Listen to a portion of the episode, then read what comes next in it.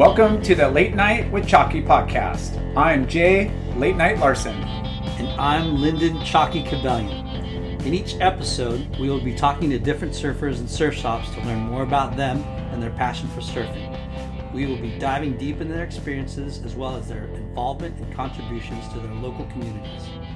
Be sure to check out our website and Instagram feed for updates on future shows. Thank you for your support, and we look forward to sharing these great stories with you.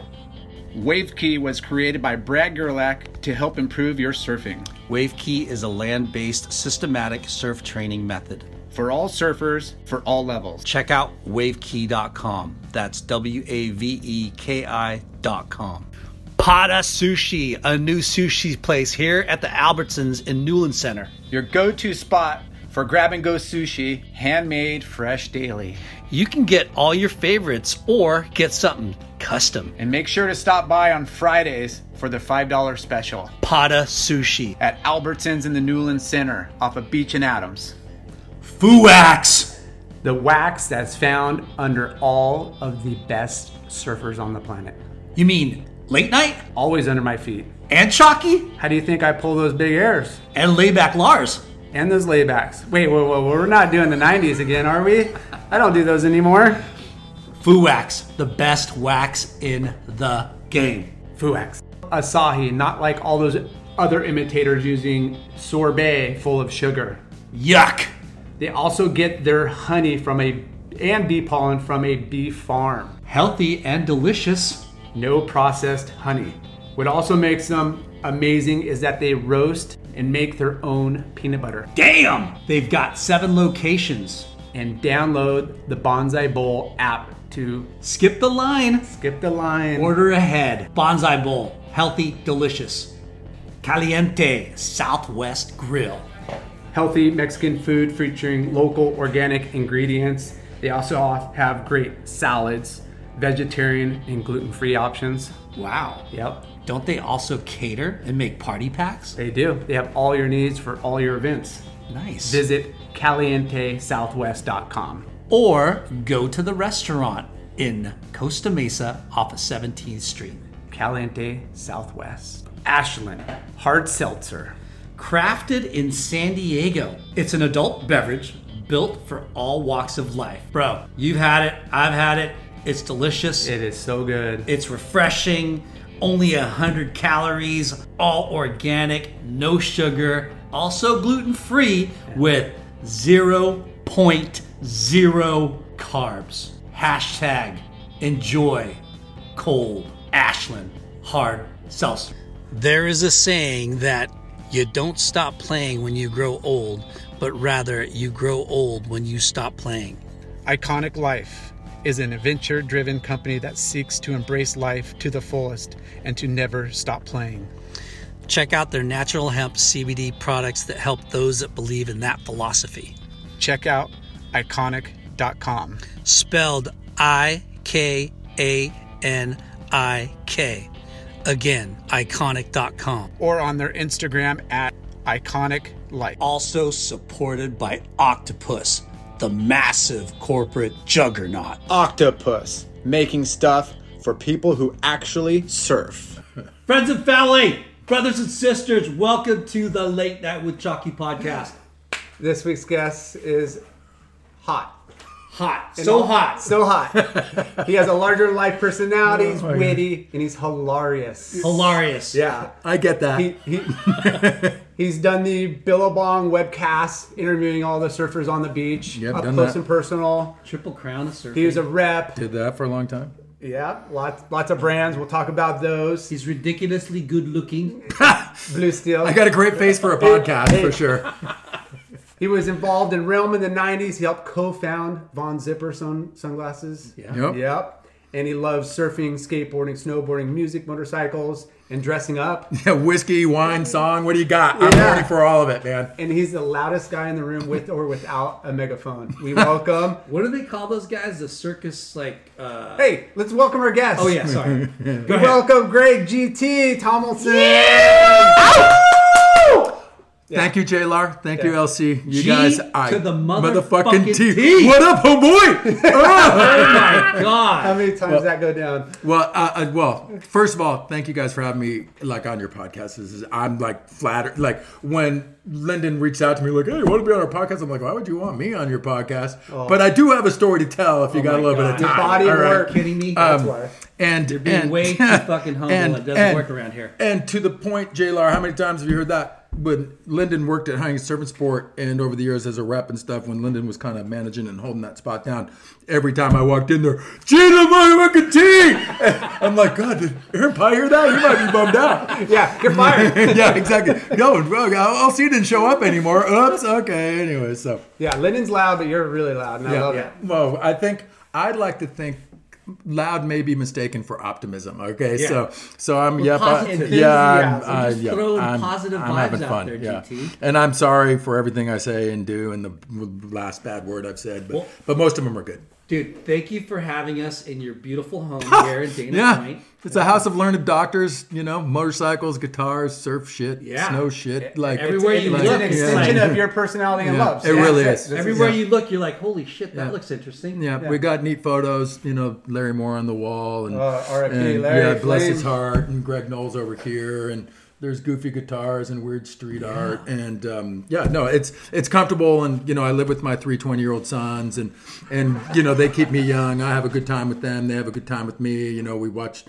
You know, I learned about Billie Eilish last night, and that was pretty fun. I probably would have never known about it without my kids going, "Dude, you're kind of off the bubble on that one." and I'm like, "Wow, I think I saw her Coachella a couple years ago. That was kind of neat. Whatever, okay." but think- anyway, I so it's, I know it's, a good is. time. Yeah, yeah. Well, I just found out about it. Okay, even though I saw her at Coachella, I was stoned or something. But anyways, Yeah. it was a lot of fun. Yeah. So Well, GT. Yeah.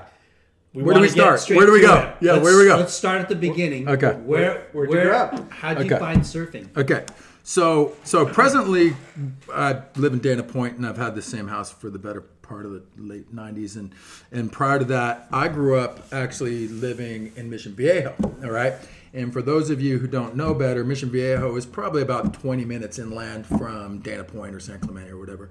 And so I grew up as a cueva, okay? Cueva. Yeah, Cueva was what somebody uh, somebody cool like Brian Archibald, Matt Archibald's older brother would call me. You're a Cueva because I was a dude from inland. That, but I spent probably more time on the beach than they did because I fucking was just horny as fuck for it. Right? I took 20, it took 20 minutes to get here. I'm No. sitting here all day. Hey, no, Is not Cueva twenty. Spanish? No, who the fuck knows what Cueva is? Okay, but that's what I was. And the point being is, um, um, I would take the bus to the beach every day. Like during the summertime, man. Like oh, I twenty five cents. Professional welder Shayna Ford used VR training developed by ForgeFX to hone her skills as a welder. The more time that you spend practicing it, that's what separates a good welder from a great welder. VR training can help students like Shayna repeatedly practice specific skills. Virtual reality definitely helps because the more muscle memory that you have, the smoother your weld is. Explore more stories like Shayna's at meta.com slash metaverse impact.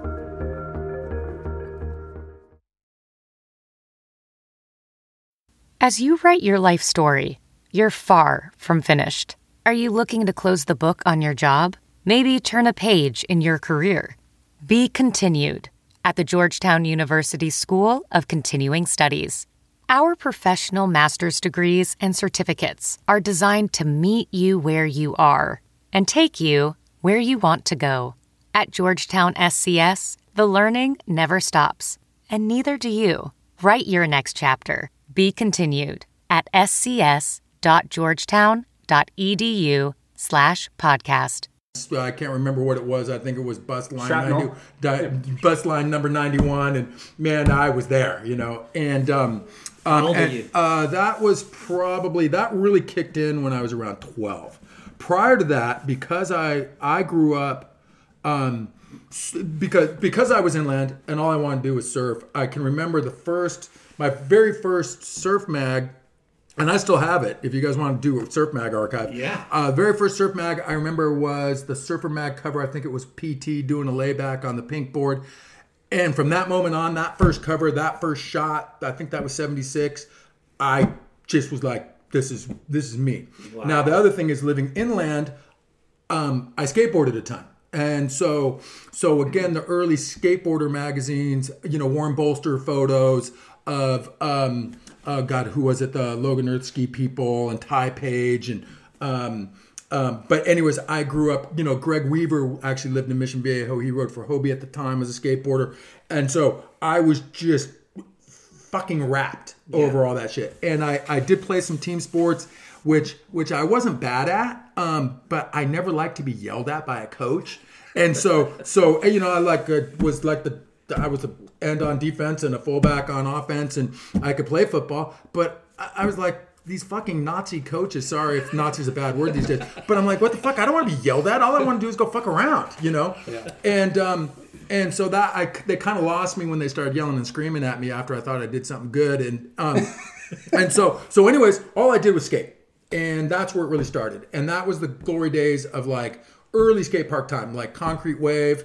Um, actually, pre-concrete wave, there was a spot not too far from here called Escape Country. That was one of the real early um, skate parks, and it was it had a motocross track, a skate park, hang gliding. But anyways, it wa- and it was a real big reservoir ditch thing, and a kind of funny. That's cool. Yeah, it was super rad. And so, and we're talking like ball bearing, right? Right at the evolution from clay wheel to ball bearing is when I got into skate. And um, and so so because I was an inland guy, I, that's all I did. I just skated all day. We were building fucking goofy ramps and shit in the driveway that you'd like do a kick turn and the thing would fall over. You know, dad's tools in the driveway for three weeks. The, Just the, every- a 90 degree angle. dude, like- you're crazy, right?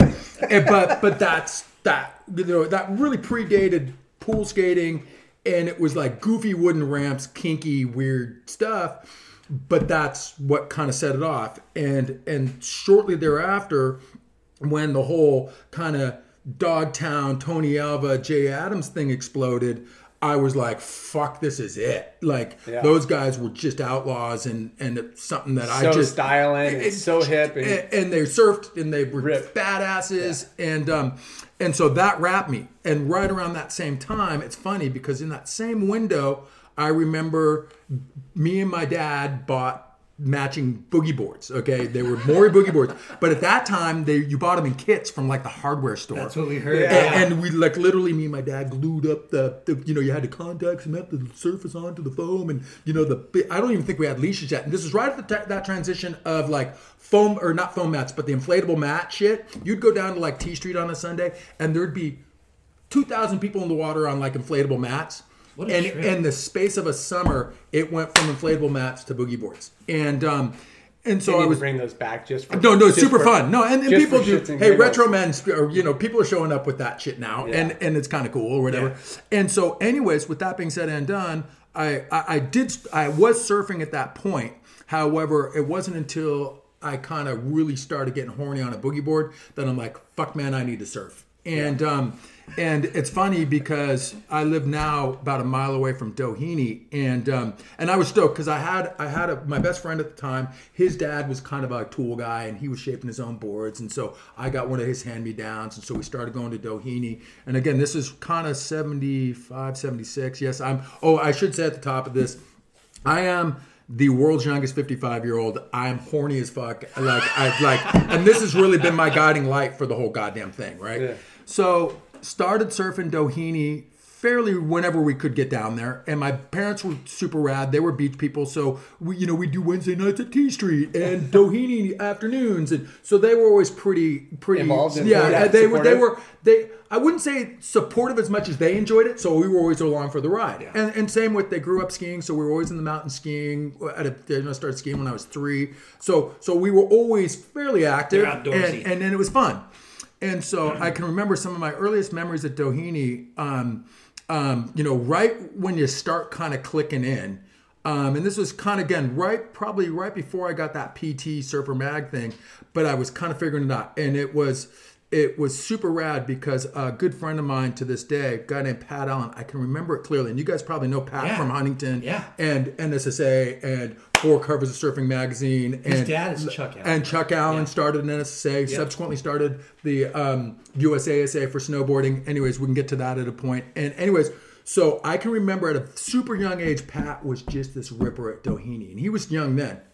He probably had a couple years on me, but I remember getting shit from some older guy, and I was, you know, I'm still am a kook, and and so I got, I must have gotten tangled with somebody, and I remember Pat being a younger dude, and just siding me, you know, like, and I like, I don't even think I had my balls had dropped yet, you know, and so, so I, it was super rad that Pat, I could remember it clearly, Stood up that stood up for me at that time.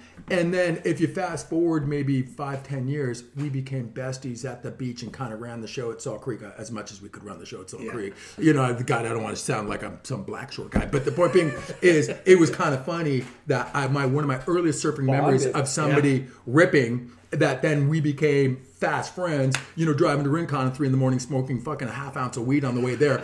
And like he was just motivated by it and I couldn't untie my shoes in the parking lot. You know, so so so anyways, so I grew up I grew up ultimately horny because I caught the bug and it just never stopped. And so So wait, let's go back. Yep. What was your first board a hand me down? Okay, so so I can here. remember it. It was my my buddy's dad shaped it. It was um, just some red rail, terrible thing of um, Single fin? Oh, single, yeah, single fin. Longboard? Um, uh, no, it was, it was, it was kind of a turned down, like kind of gunny board of that period. You know, it was probably seven six or something.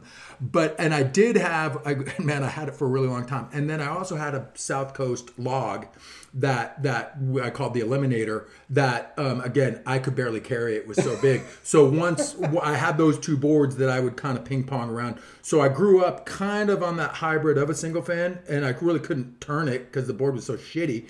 But then I also had the log, and it was a glass, and you know that that again that South Coast period three stringer classic longboard, which is probably worth a couple grand now. Um, those boards, man, I had those forever, and um, and and so that anybody can relate that surfs or snowboards or rides a dirt bike or any of those things that the first time you kind of can paddle into something or get on the throttle or drop in and it connects you know mm. once you get that channel where it all of a sudden you're like whoa this feels right Yeah.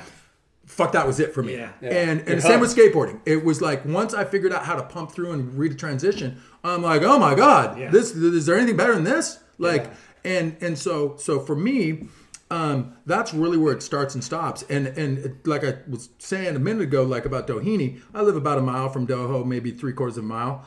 And and I've always I, I go there all the time. Still, I ride log and fuck around, and it's such it's such a rad place. I mean the water's shitty, and there's you know beginners and tourists and guys that were modern ripper longboarders, and but but it's I've always say this every time I go there. I'm like, God damn it, this is the first place I fucking surfed, and it'll probably be the last place I surf before I die. It's just one of those spots, and it's it, you go out there with no expectations, and it's always fun. And and if anybody gets heavy, like you know, I'm the guy who catches, I can probably catch my fair share of waves, but I'm always like some goofballs on the shoulder. I'm like, catch that thing, grab them, pull them in, ride through. Like, and if I see some ripper like giving some beginner shit, uh, like I'll get madder than that if somebody hopped me on a good day at Rights a Point or something. I'm like, you can't say that at Doheny. Yeah. You know, the and- times have changed with that the whole attitude in the water from localism when we were kids to Yeah. now. You can't really. Localism Well, hardly ever exists. Well, Yeah. okay. Hardly. Listen, the, the you know, But we grew up immature. You can't you can't snap at somebody for a two foot Doheny wave. Like you can't do it. It's just not allowed. all right. And so so it's funny because I really have as much enjoyment doing that as I do trying to like, oh my god, I just surfed eight foot Velzyland or whatever. Like like I, I I will have fun no matter what. And to the localism point, yeah, there was a time when I was a jackass and I, I and I I regret some of those times because because one thing I found is I always caught more waves when I was just happy and goofy, and I was going to catch my waves no matter what. And and again, Salt Creek is kind of my base spot for a long time when uh, all the surf industry used to when Larry Moore would shoot there every day you know it's like hey this is my spot. You're not some out of towners not gonna come and get my wave at my spot. I'm sure Jay got a cover out of it. I never fucking did okay? But but the point being is is I was gonna get mine no matter what and I always felt really shitty when I got eggy all of a sudden my fucking flow stopped and all of a sudden I stopped catching waves and all of a sudden I'm arguing with somebody like and three waves went by I'm like Yeah. fuck I got no time for this shit Karma. and and and you know again I, I ran a shop here in Dana Point for a long time and it was always one of those things that that like, man, I really felt like an asshole if I fucking tuned some guy in the water and then he comes in to buy a surfboard from me. So I just fucking I got off that shit pretty quick. Yeah. Um, and I always laughed at the people that did. Now, don't get me wrong. If one of the boys got fucked with inappropriately, like, hey man, you, you- any spot's gonna do that. You take care of your own. Yeah. But but I always laughed even when my homies started getting all heavy. I'm like, what the fuck does that serve? Yeah. You know what I mean? Now, okay, if I'm a Hawaiian and I live at Backdoor and I'm there all fucking year. And every the whole world fucking shows up, god damn it, they deserve every fucking wave they get. Okay, so make no mistake true. about it. Okay, Yeah. like like there is a pecking order, there's an hierarchy, and as long as you fucking understand that, then fuck, we're all good here. Yeah. Because I know, uh, listen, I'm never getting a wave off a fucking Dane Kealoha backdoor fucking pipeline. Like what the fuck? But I'm not. Was never Yeah. stupid enough to Yeah. try and do that. You, don't know? even look for the wave he even looks at. You don't Well, even like. it- it's yeah. just and if, as long as you know better and and when we get to hawaii if we ever get there god willing how much time you fucking got but the point being is i would show you know i started going to hawaii it's first my first No, trip to hawaii let's- was let's stop well, there and but go my back. point being is it i'm the most optimistic dude in the water 99% of the time and it was always in that window of black short hawaii time i was always like okay don't look at anybody don't. but i'm the guy who's like fuck yeah dude you just got barreled out of your mind hey johnny boy what the fuck are you doing and i'm like eh, because i'm just out to have some fun if i get one fucking great but i'm happy to see somebody else get one I've been looking that- at these waves in the max forever. Yeah. Now I'm here watching you guys Yeah. get spit out. Yeah. This is Like- exciting. this is the best awesome. day ever You're like Chris Farley. Remember that barrel you got? yeah That was cool. Yeah, I know, right? so so anyways, so so at that time I was I was um horny as fuck and um and got bit and getting to the point where my parents were always, you know, I was the youngest of my family, and I was the siblings? I have two older sisters, and so they spent a lot of time corralling my sisters. so by the time I came along, they were like, "Dude, do whatever the fuck you want." so so I was riding the bus to the beach, ditching school, fucking off. Like I, I dude, all I want to do is fucking surf, and um, anything I could do. So again, I, I can honestly say that nobody was we, like the the people that lived on the beach. Bless their fucking heart, they took that shit for granted, man. I did not. I rode the bus to the fucking beach. And goddamn it, I milked that thing. I got there at seven and fucking left at fucking seven. You know, like I, there was nothing that was gonna get past me on that beach, right? And um, and Did you did you go on the bus with? Uh, yeah, I had surf shit. Yeah, and as it evolved, so the people that called me a cueva, um, as it evolved, and and again, at, at that time, that was a lot of T Street, and so at that time, um, that crew down there, it was pretty rad because I kind of got a bit of a feel for it, and I was pretty fucking good. They're good enough to gain a little bit of respect from the local crew. And um, T Street? yeah, T Pit, and um, this was before T Pit actually. It was T Street then, but the the old bridge. And so so um, I became friends with Brian Archibald, who's Matt's older brother, and um, and we became homies enough to where he's like, dude, just leave my shit, your shit at my house. So I was really fortunate that I just and subsequently leaving my shit at Matt or Brian's house. Because Matt at that time, shit, if he was fucking eight, who knows? I mean, Dino literally was like, couldn't have been more than six years old. I mean, I remember that rolling around on, you know, eating sand and whatever else. But it was super, it made it really convenient for me because I could leave my shit Yeah. at Brian's house and they took me in. And You're showing up with locals I got more with locals, waves, and yeah. yeah, and you know, and and all the Queba girls were the cute ones, and they all wanted to hump them. I knew them all, and so it all just kind of worked out, right? Quebo. Um, yeah, Queba. Yeah. Queba. I- and you know what? Call me a Queba. I don't give a shit. I, I am what I am. So, so anyways, um, um, as it evolved, what kind of going through all that, at the point where I was probably 15ish, um, and it was time to get a job, my my dad's like, "Oh, you love to surf. Why don't you get a job at the surf shop?" And I was like, Did you ever get sponsored? um, I, I was right on the edge at, sp- of sponsorship at that time, and so At so- 15. yeah, around fifteen. Well, okay, skateboarding. If I take a quick brief, ba- brief step back, Yeah. skateboarding that concrete wave within that kind of first wave of skate park opening, I was kind of pretty good at skateboarding. And so um, that was where I got my first taste of sponsorship. There was a skate shop here in town, or just in Laguna Niguel, called Woodline Woodies. And again, it was right at that Logan Earth Ski ball bearing urethane wheel time um, that I was a little ripper. They recognized it. And and again, it was right at the edge. So I got my first little taste of sponsorship. Yeah. And um, Sponsors as a little skate rack. Exactly, and it was super rad. And um, and again, that was another thing that I'm like, this is what I want to do, you know. and so so and, again, looking at the mags and oh my god, and dual tube of Shaun Tomson and Mark Richards off the wall, you know, like busting down the door. Like this was my shit, right? And so, um, and PT, who's I know has been a guest on your show. I mean, like these are my guys. Like fuck, That's who we all yeah, right. looked and so, so, um, so at the time that I, so I had a little bit of juice going with skate, and I could kind of, I've started to figure out surf, and and so, um, and I will say my first, my first surfboard I ever bought from a shop was a Dane Kealoha single fin, six eight, double bump swallowtail, and I swear to God. I fucking slept with that goddamn thing, man. Like blue rails, white deck, three stickers. Like goddamn. I mean, I have you spent an hour putting stickers on it. well, no, it, well, it had came with laminates. Okay, laminates, that's how yeah. it came with lamps. Okay. Town and Country. But I think I added about 15 more Town and Country stickers on it. And like Larry Bertlemann and Buttons, those were my guys, you know. And so, so, anyways, that was my first bought surfboard. But at that point, Six eight. yeah, it was six eight. And but Damn. when I, mind you, okay, dudes, now we're talking 77, 78 maybe. Okay, so six eight was not fucking. Uh, big. uh, yeah, it wasn't relative to what the trends were. You know, we hadn't gotten to thrusters or even twin fins yet. You know, some people were surfing rocket fishes or knee boards, but they weren't. It, it was still single fin time. Like, and so, like, the iconic photo of Dane, Waikiki, I think it was probably number threes, Layback, tropical water. I think he had a headband on, yellow board with the fucking kind of. Anyways, those are the things I dreamed of, right? Yeah. And, and so, so, anyways, around the time I was starting to like, you got to get a job, um, my dad was like, why don't you go work at the surf shop? And so, so there was a surf shop, Infinity in Laguna Niguel. It was right off the freeway.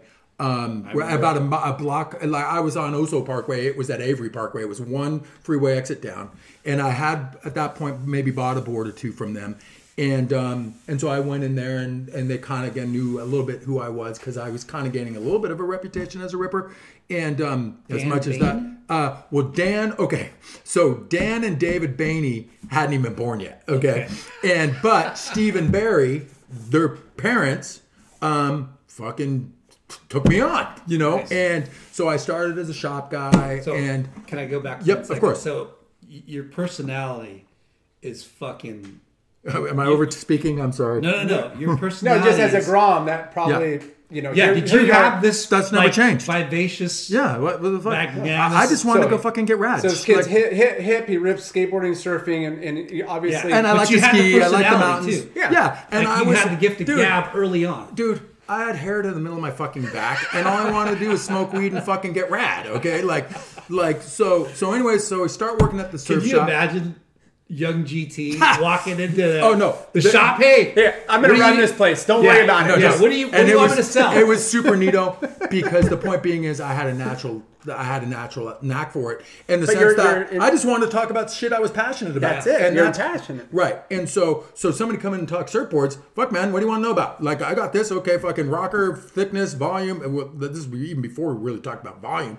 But but the point being is I understood that shit, and it just so happened that Steve again because if you remember for the Huntington people there was that was JLR coughing COVID. Yeah. Um, um, uh, Steve had that shop in Huntington Beach. I mean, that son of a bitch probably shaped 30,000 surfboards by 1978. Like, that guy deserves a lot of credit for kind of shaper family tree shit. And, um, and so we had a shaping, two shaping rooms at the shop. So I got fairly, I got, I got fairly, I understood surfboards. Design. And I understood design. Function. And I slowly but surely figured out what I liked for me. And therefore, I thought I could translate that to people that were coming in the shop, and and we were pretty successful with it. so that And- was your first job. yeah, and so so um, I did briefly sand baseboards for the aforementioned surfboard shaper contractor dude.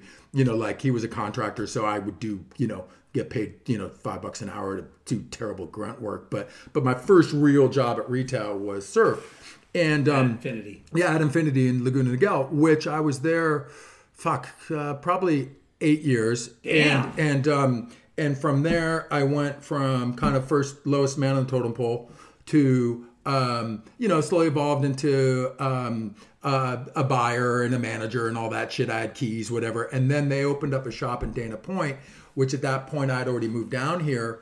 Um, um, and so they opened up a shop in Dana Point, and so that became my store.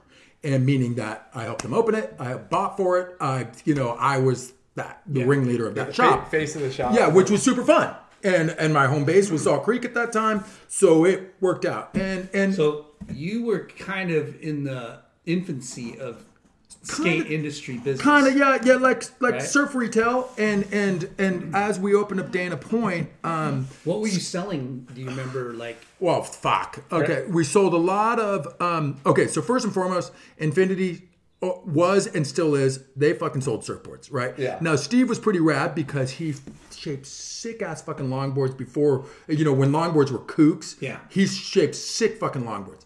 But he also shaped like the holes of the Prindle catamaran. You know what I mean? He he was an early windsurfer, so we sold windsurf shit. Yeah. Like it was a lot of surf hard goods. Yeah. And um, and again, kind of primo wetsuits, O'Neill wetsuits, that kind of time frame. Um, that wasn't really apparel centric at that point, but but yep, we sold like you know the the early days or the kind of death throes maybe of the OPs and the lightning bolts, but more into the next generation of Quiksilver, et cetera, et cetera. Um, and um, but but again, it was walk in, smell the wax kind of shop. Yeah. You know what I mean? As we evolved into Dana Point, um, because through all that I still skated and all that shit. That we did have skate, um, and that was kind of second generation where the boards got wide and stuff, and so I sold a lot of skate there too. Um, so did you ever do skate contests? yeah. Oh, yeah. Fuck yeah. No. Yeah? Um, Yeah. Um, it, the, the I think the series was called Castle back then. Yeah, yeah, Castle. Um, and yes, and, and I did. And, and again, it started the early days. It started out like slalom and high jump Yeah. and and fucking freestyle, like doing daffies with two boards and shit like that. And then slowly but surely, it evolved into more kind of uh, Technical, vert and stuff. yeah, Yeah, and and um, so so, but at the point where the vert contest thing started happening, um, I was a punker and I didn't want anything to do with competing. I just wanted to get fucking rad. And so so um, but you one thing that was at yeah oh time. absolutely and I, man I lost friends over that shit. Um, but but And the chicks? um, but the point being is one thing that was a big turning point for me in skate was we, there was a shop or a skate park in Mission Viejo that opened up an indoor one called Skateboard Odyssey. And that was where like fuck man, that was my spot. And at the time, um, the park at large was pretty bad, but one thing they had was they had this fucking clover bowl that was like head and shoulders the best fucking bowl, right? And so every touring pro came through. And so that's when I got to know Jay and Tony, because again, I was still kind of youngish and a bit of a ripper. So, and I You're could talking Jay Adams, Tony Alva. yeah, exactly. Sorry, TA and and, and Yeah. Jay Adams. Yeah. And those guys were, you know, Z Flex. You want to talk about it? That's like again another thing I slept with at night. I like couldn't get into Shogo Kubo. Like that was my jam. Yeah. You know. And so so anyways, so so I always had that percolating. So when we came to the skate shop, or when we moved to Dana Point, there was a lot of surf, mostly hard goods. But again, uh, the, the the apparel brands of the day, again the the strong ones, the Quiksilvers and the Billabongs and that Pirate Surf and blah blah blah blah blah whatever. We I was I was I'd like to think I've always been a fairly early adopter, so we always kind of had the next generation brands, and, Yeah. as well as kind of the stuff that was cash cow stuff. Um, but interestingly, in that Dana Point experience, and again, I told you earlier, I grew up, you know, in the mountains as well. Like my parents were avid skiers, so um, at the time, um, Vision Vision Streetwear came through. That was fucking massive. Jimmy Z's, all that shit. Um, um, but when Vision Streetwear hit, um, I was buying a lot of skate stuff, and um, and I can't remember the distribution company name, but it was Vision and all the all the skate shit. And one day I talked to my rep, the phone lady rep, a couple times a week. Oh, I need some more bearings, and how about some Powerflex wheels or whatever the fuck it was. And um, at one time she called me and she's like, "Hey, we just started distributing um, this brand called Sims Snowboard, who I knew Tom Sims from skateboarding. Yeah. And so I was like, "Oh fuck yeah, rad!" And she's like, "Well, we just got them, and um, you know, do you want any?" And I had just seen this video of Terry Kidwell kind of doing like uh, Donner backcountry kind of like quarter pipe shit, where he was doing hand plants and shit. And I was like, "Oh a fuck, snowboard. yeah, on a snowboard." And I was like, "Oh fuck, that's like skateboarding." Yeah, and you've been on the snow, skier, so and I already- was in yeah. snow. And so I was like, "Oh fuck, this guy's doing skateboard moves Uh-huh. in the fucking snow." I'm like, "Oh shit!" So I said, "Hey man, I'll buy one." And she's like, "Oh, well, they come in a three pack." And I'm like, "Okay, give me fucking three. And For the store or for yourself? Both. for the sno- matter. for the store. so that I remember that day, the three snowboards show up, and let's say the three pack cost two hundred and seventy five bucks, right? Well, the snowboards came in, and so I'm unpacking them, and Steve, the shop owner's like, "What the fuck are these? What did you just do?" And I'm like, "Don't worry about it, dude. I'm buying one right now." And that was the winter of '83. And so, so at that point, I'm like, well, I fucking own one now. I got to sell these other two. And it's funny because at that time, this dude, a good friend of mine, was doing these ski tours to Mammoth, and no, so no resorts locally allowed snowboarding at that time. And so, so my buddy was like, just so happened, I buy this fucking snowboard. I'm like, I just bought a snowboard, never done it before. Um, I, you know, Sorel boots, which I already had had. So I'm like, okay. And so a buddy of mine who did these ski tours was like, hey, I'm doing this ski tour in Mammoth next week, and he like did a bus tour up there. And so he's like, hey, I would help him out sometimes and get free tickets and fuck around a little bit. And so, so he's like, hey, I'm doing the ski tour. Do you want to help me out with this one? I'm like, oh, fuck yeah. And I'm like, hey, I just got the snowboard. At that time, I was riding Atomic 207 yellow boards, dude. The banana boards, they were the shit, right? And so, so, so, anyways.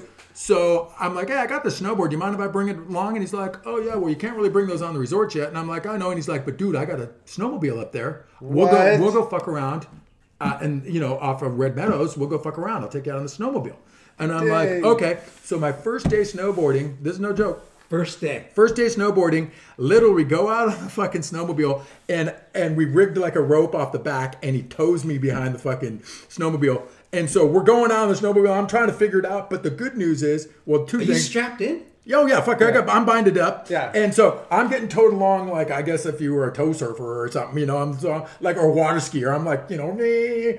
and the good news is the boards had no edges. They, you know, the like, the, you know, the it was fucking like, you know, it was reverse First fucking camber. generation. Yeah, this is the, I would call it second generation. Okay. Um, only because you know Winterstick at that point had you know like there was earlier boards, but this was right when they were starting to figure out okay metal edges are a good thing. And um, and so anyways, so I get towed out, and luckily it was so forgiving I couldn't really grab an edge, and I was going fast enough so I could just kind of stand up on it.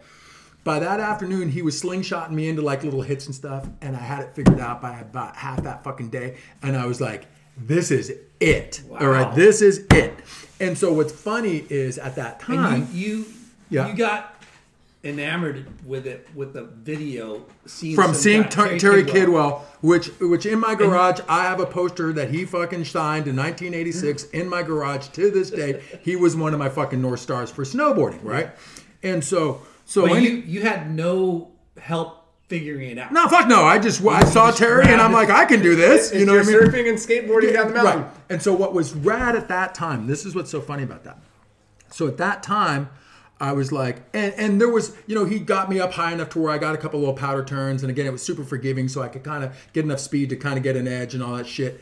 And, um, and I was like, oh fuck, this is it. Cause now, mind you, at that time, if you were a surfer, you were a fucking surfer. Yeah. And if you were a skateboarder, you were a fucking skateboarder. And those groups did not cross pollinate. Right. And it was interesting because I was always a good enough surfer to be cool with the surf crowd.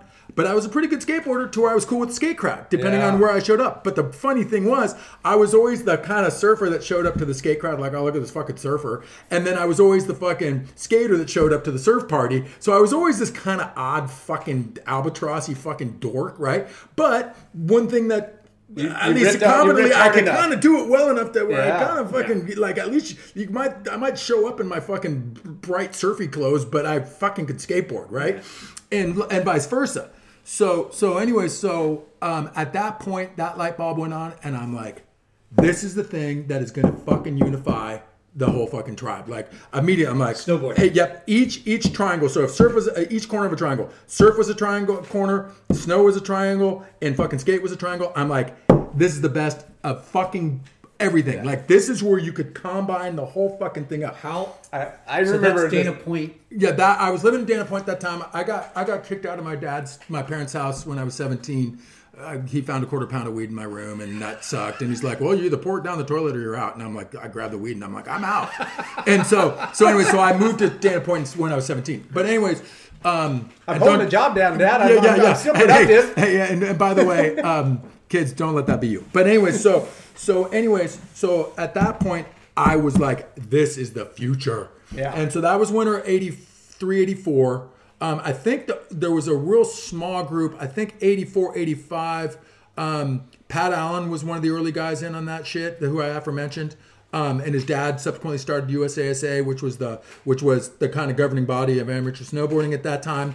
Um, I believe Gosh, uh, they were involved deep in everything. that was super That's rad. Chuck was a fucking visionary, man. Rest in peace. He was a rad fucking guy. Yeah, And, he was and- at Huntington Surf. hey, he was the Surf- Huntington surf team coach. He would He- take. He would take. I was in junior high. They would take. My brother was four years older. He was in high school. He would take hundred kids camping RV. This was when Mexico was loose. Yep. And we'd have fire. We'd have skyrocket wars and, and- and fire, and firework wars in a, in a field like right outside of La Fonda. Exactly. No, right there at fucking Yeah. Alisitos. That's Yeah. where everybody went. Yeah. Right. You're like Um, loose. But so so at that point, probably '86, I um I won the SoCal championships For snowboarding. Yeah, and and at that time, I, I mind you, at that time, I surfed NSSA. I never, I was, I, I, I always felt I surfed better than most of the people, but that was like, and no disrespect because I surfed with him this morning. Like Mike Parsons, that dude was three to the beach in his UGG boots with the fucking Beach Town sticker, and I was like, I'm trying to do fucking airs. You know what I mean? And and um. So You weren't conforming. I, yeah, I just you know You I made. I, I made a couple I made a couple heats here and there, and I did the whole series, and I prepaid for everything and fucking did them all. But I I was never a contender like Snips was, and and and he deserved every bit of it. Um, but that at that point, um, through that and through surfing and shit, I I was. I, I understood how to kind of work with media. Again, like I said earlier, Salt Creek was the fucking the, the the mecca for fucking surf photography at that time. Larry Moore Flame was a photo editor at Surfing, and he set the bar for surf photography. That was his spot that he always shot because the lighting was so fucking epic, as it was this morning to this day. It was a Larry Light morning. But the point being is, I understood. I got a few shots in the mag, surfing and shit, and I got a couple shots Well, skateboarding. Tell, tell us. Uh, Yeah. What was your first shot? Like, Um, well, Performers? Well, yeah, yeah, no performers time frame. Um, uh, it was well. I'll tell you the the first shot I didn't get. How about that? So so again, aforementioned. Um, so in the skate time period, I might have gotten a Who's Hot way back in the day, right? Okay, which was kind of a fun little thing. Yeah. And so so that was pretty neato as a kid. I was like again skateboard odyssey kid. So then, so then, as a surf turkey showing up at Salt Creek all the time, Larry was shooting every day, but every pro was always going to get the shot. And at that time, the, the you know Kevin Billy, um, Chris was a little younger than me, but Chris, Mike Crookshank, who's probably the Godfather, um, Pat Allen, of course. But that all those, all those, we got a lot of exposure out of Salt Creek because of how much Larry shot there. Yeah. And so it's funny because aforementioned to like out of towners showing up and getting the shot. So at that time, a good buddy of mine, um, Hank, uh, Snack Bar Hank, who was a Queba too, so we aligned really well. Um, He started but, shooting? but he was shooting, and he was kind of Larry's intern at that time. So, so a being mean cl- snowboarder or uh, kneeboarder, right? yeah, yeah, and he was a kneeboarder at that time. and uh, but a punker and a fucking rad guy, you know. And um, and so and to this day, his photography is amazing. And so so um, so I always had a bit of an inside scoop because Hank worked at the mag and he was one of my best friends at the time. So we always I always kind of had the scoop on what was coming. Uh-huh. And so, so one day, me and Hank fucking connected on one, and um, and he was like, a couple days later, he was like, "Oh shit, GT, we got a fucking shot, man. You got the fucking shot, dude." Blah blah blah blah blah blah. he, and he, I he got a process. And he yeah, so he, it was laid out. I had the fucking shot. And so, so I was like, dude, do not fucking tell me that until I see it in the fucking magazine, right? Right. And so, so anyways, so the mag comes out, and I, oh my god, you know, I was working at the shop at that time. I'm like, where the fuck, you know, what? Like that was the thing. The mag came in. That, that's all you did that day. And fucking, there's no fucking shot of me, right? And I'm like, motherfucker. And this is pre cell phones and shit. So whenever I saw Hank next, I'm like, well, dude, what the fuck, man? Like, Yeah. Where's that like, shot? Yeah, like, You dude, I thought I got the freaking shot. out. And it was a, you know, I got like a full tube moment, like, you know, I was probably two foot closeout. But the point being is I had the moment. Yeah. And um, and he's like, sorry, GT. Uh, you see that shot of Chris Mauro? And I'm like, yeah. He's like, dude, that was your shot. And I'm like, I got hooked for Chris fucking Mauro. And no disrespect to Chris, but fuck that dude. He was from the fucking Central Cal. He fucking showed up and got the fucking shot over me. I'm like, I'm the loco. yeah, I'm like, what the fuck? You right? He's more of a Quavo than I yeah, am. yeah, no, well, I would never call him. He probably lived on the beach. I don't know his total backstory, but I know he's a surf geek and became a fucking editor of a magazine blah blah blah blah. So, but the point being is, so then I'll tell you another funny one was okay. We fast forward a little bit. So I, at the time, I was sponsored by Gotcha. And um, Wow. yeah, which was super neato. I was, I At was that always, time, yeah, that was it the was huge, right? That it was was fucking So huge. did you get sponsored for surfing? Surfing, Okay. surfing, surfing first, but then I was also uh, subsequently they did a snow line and Yeah, that was their snowboard yeah, and all that shit. yeah. So, anyways, but this is and it's not too far in that in that window. Um, but I was a gotcha guy when gotcha fucking shit on every other brand, right? And they used the fuck out of me, man. I got all kinds of fucking ads and, and billboards, and it was fun. Like, Yeah. don't get me wrong, Dino would get the shot in the fucking lycra, fucking you know banana hammocky shit at that time, but they would use me for the lifestyle shit, right? And I got so I got a fair amount of play, and it was super neat, and I was always accessible to them, right? So, anyways, so so the so in that window when Pottz was making his run at the titles, Pottz would come to town for the summer, and Crookshank, who was the team manager at that time, would be like, "GT, just go keep, keep just hang out with Pottz. I got to go to keep work. him busy, Yeah, just hang out with entertain Pottz."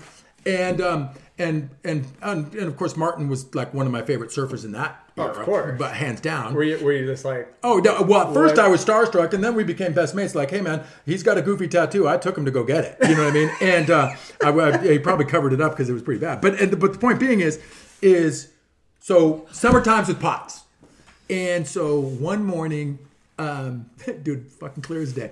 One morning, uh, I was like Pottz. The, the night before, I'm like Pottz, There's a big fucking south swell. We're gonna go surf strands. It's a fucking wedge. Like it's gonna be fucking epic. He's rolling his eyes, yeah, right? Yeah, he's- he's no, no, and he's like, "Fuck, we're doing it, right?" And so, so we get up at fucking five in the morning. We're fucking, and at that time, strands. Now it's all developed out, but you used to have to run down this fucking sand duny, you know, overgrown hill shit. And so to see the waves, you kind of get, get down away. So we get all the way down the beach, and it's like I said, five, five in the five thirty in the morning. And we get to the spot and it's fucking going off, right? And and dude, out of the fucking bushes pops fucking Larry. Okay, Flame. And and I'm like, how the fuck did he know? Because it, like uh, Pottz and I were probably like frying on acid the night before when I'm like, this is gonna be fucking epic tomorrow, whatever. And out pops Larry. I didn't tell anybody. I don't even think I took told Crookshank that what we were doing. So so and that was Crookshank's spot at the time, by the way. And so, anyways, so out of the bushes fucking pops Larry. And we're like, and I was like, damn, well played, homie. Like, because at that time, there was probably not a bigger surfer in the world than Pottz. Yeah. He won the title that year. I have his one of his world title boards in my rafters to We this day. 89? Uh, yeah, the blue Hawaii O'Neill blue flame, Yeah, purple yeah, yeah. flame boards. The I have one. I think he won Steamer Lane on it actually. Anyways, This is 89 though, right? uh, yeah, it must have been. Yeah, I was going to say probably late '80s. Like whenever he made his run, and it was all in that window. I can't tell you specifically it was the year he won the title, but it was in that window of when he was in the hunt. So, anyways, uh, but the but the blue way the blue rail blue Hawaii board is a title year board. Anyways, um, anybody wants to buy give me a call. Um, anyway, uh, at Locky. G- yeah, yeah, at, yeah, yeah. Hi, Lock. Um, at GT at Instagram. That's five E's. GT five E's. Okay. Anyway, so so um, so Larry pops out of the fucking bushes. Me and Pottz go out. Fuck waves are going off, right? And same thing. Cra- and this is like slide photography time, right? So crazy fucking waves. And I know I got my fair share, and of course Pottz did too. So, anyways, so similar experience where Hank's like, Hank's like, you know, dude, that strand session, you got the shot. and I'm like, I'm like, really? He's like, not only did you get the shot, you got the fucking poster, right? And remember, like the center posters. Yeah. Okay. And I'm like, like, okay, the cover was everything. Okay, like you got the next cover. best was the Dude, you got the fucking poster. It's like the biggest fucking thing in the history of big things, right? So I'm oh. myself like, oh fuck, I got that goddamn poster, and I'm sitting there going, I wonder if it was the cutback or the fucking air that I tried. Like I'm trying to leave, relive what it is. So very similarly, the mag comes out, and I couldn't get to that fucking poster quick enough. I rip it out, and it's a shot of Pottz. I actually think I seem to recall he might have been going right, okay, and Strands was predominantly a left. He's got the cliff, just like it- it's just unique. So, but the funny thing is, and I could be wrong, I probably dig it up somewhere because I have it. But the funny thing is, I'm sitting on the shoulder like yelling at him. so I'm like on the shoulder like ah, and Pottz is just doing one of his classic like gaffs, and I was like, fuck you, Hank. I'm thinking I got some tube ride shot, and it's me goofing on the shoulder or yelling at Pottz, you know. And, and and quite honestly, That that's is- been my experience. Um, in terms of in terms of I like I said, I got a few shots and we fucked like whatever. That you know, like it was big deal at the time, whatever. Now I'm just humbled by it. But the point being is I've always had this goofy and everything. Surf, skate, moto, like I've just had this goofy ass fucking Forrest Gump experience where I was just Johnny on the spot because I was just fucking around and having fun, Yeah. right? And so, so again, I can't tell you I fucking led anything, but like, hey man, I think I handed Kelly fucking probably five or six fucking of his world titles. You know what I mean? and, again, I was fucking. We sponsored a kid named Jason Lawrence when he won the Supercross title, and fuck man, I toured with Shaun Palmer when he won every fucking snowboard contest, and if he didn't, Craig Kelly was a mate of mine. All he wanted to do is talk about surf. So I've always had these goofy adjunct relationships that I was just kind of around greatness. And I'm not saying I was great. I just happened to be in the right place at the right time. And so, so, so it's just kind Birds of. Birds of a feather flock together. And it was kind of fun, right? and so, so for instance, so so we're talking about that snowboard thing.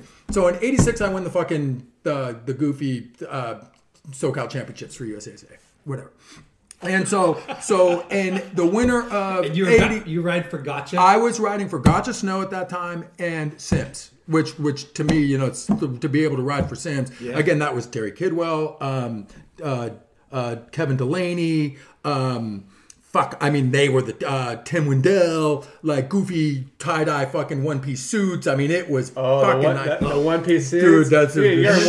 one, you're in one right now. Yeah, yeah, yeah. Well, this is hey, this this is because when we get done, I got a fucking transmission to pull out of a motorcycle. Okay, I'm wearing a coverall right now, guys. Um, Well, that's on trend right now. Right? Uh, Is it good? Okay. yeah. Well, my butt looks tight in it. So, anyways, so so so I turned pro. Okay, and pro at that time was like, oh yeah, GT will give you three snowboards this season. Okay, and Gotcha was giving me clothes, and yeah, I was getting a little bit of money from them because because I kind of witched a deal out of them. But the bottom line is, it was just all fucking pieced together, right? Yeah. And so, so wait, I'm like, wait, wait. yeah. So you did a bunch of contests, Yep. amateur Yep, contests. and then that evolved into snow ripping. Now, mind you, that at the same time, I was still managing the shop. I was going to San Diego State to the North County campus, so I was commuting a couple days a week to get my bachelor's degree. so I was kind of, I was kind of piecing everything together. Yeah. So you were going to college simultaneously Um, Yeah, too? yeah. It was, and it was, all but but again, North County, San Diego. So it was an SDSU campus in San Marcos, which I think my year I graduated What were you was the last uh, business shit. Um, at Saddleback College, I had a radio TV minor, which will play into a funny story in a minute. Because they had a really killer fucking TV radio studio at Saddleback, which I was super interested in. So, so, but what happened was initially I thought I'd become some producer director type. Um, and and the dude who ran the program there, Jim Lane was his name, which was super rad mentor in my life early on. Um, he was like, you know, the only way you're going to become anything in film and TV at that time was you had to go to USC. And and he's like, and he went there, he's alumnus. He's like, I'll get you in, but you got to come up with the dough, you know. And I'm like, oh, good luck. That's like trying to become a movie star. I'm like, okay, fuck it, good luck. So anyway, so so I'm doing all this shit. I turn fucking pro. And the first contest that particular year, the first contest, if I recall correctly, well, this is the first contest I did that year as a pro, was the Mount Baker Bank Slalom. And that was probably the winner of 87, 88. And so, so the dude, there was another dude in, uh, who was like my competition, main competition for the championships here. Um, he was probably better than me, to be honest with you, but I just got lucky or whatever went my way. At the last minute, he backs out. And I'm like, okay, fuck this shit. I got a Chevy S10 pickup truck with a camper shell. I'm fucking going. I'd never been to Mount Baker. All I knew is, you know, this is a, this That's is a long drive. Yeah, this is pre fucking internet. So man, it was like you had your fucking Thomas guide to like try and figure out where you're going, AAA maps and shit. So I'm like, fuck it, I'm fucking going. So I drive straight to fucking Mount Baker. I show up, and there was a spot at the time, and I didn't know this. It just I lucked into it. There was a spot in town at that time called the Chandelier, which was the bar in town. Okay, and so so I literally roll straight into fucking Baker, uh, or I guess the town of Glacier technically, and and I roll into the fucking Shandy, and it's the veritable who's who of fucking snowboarding at that time. Like it was the night before the bank slalom, so I'm talking. Craig Kelly was there, fucking with pitchers, pouring everybody beers. Hetzel and Tina Basich are playing fucking pool. Um, Shaun is out front panhandling entry fees to get into the contest. like Dan Don Dan Dan Donnelly, who was a fucking huge dude at that time for K2, was hanging out, super suave motherfucker. Um, and Mike Ranquet, a young Mike Ranquet, punky fucking Mike, um, was was there too. And so I come walking in, and at that time I was. Did they know who you? Did you have They had no fucking idea who I was. Fuck no. I, it's like the classic hot dog, the movie dude. I just showed up and like you know. Anyways, girl? yeah, like who's this fucking idiot? But the point being is, I was a punker. Yeah. Okay, so I came in. I think I probably had pink hair, a dog collar, a jean vest that I still fucking have with all the patches and shit on there. All my favorite punker bands.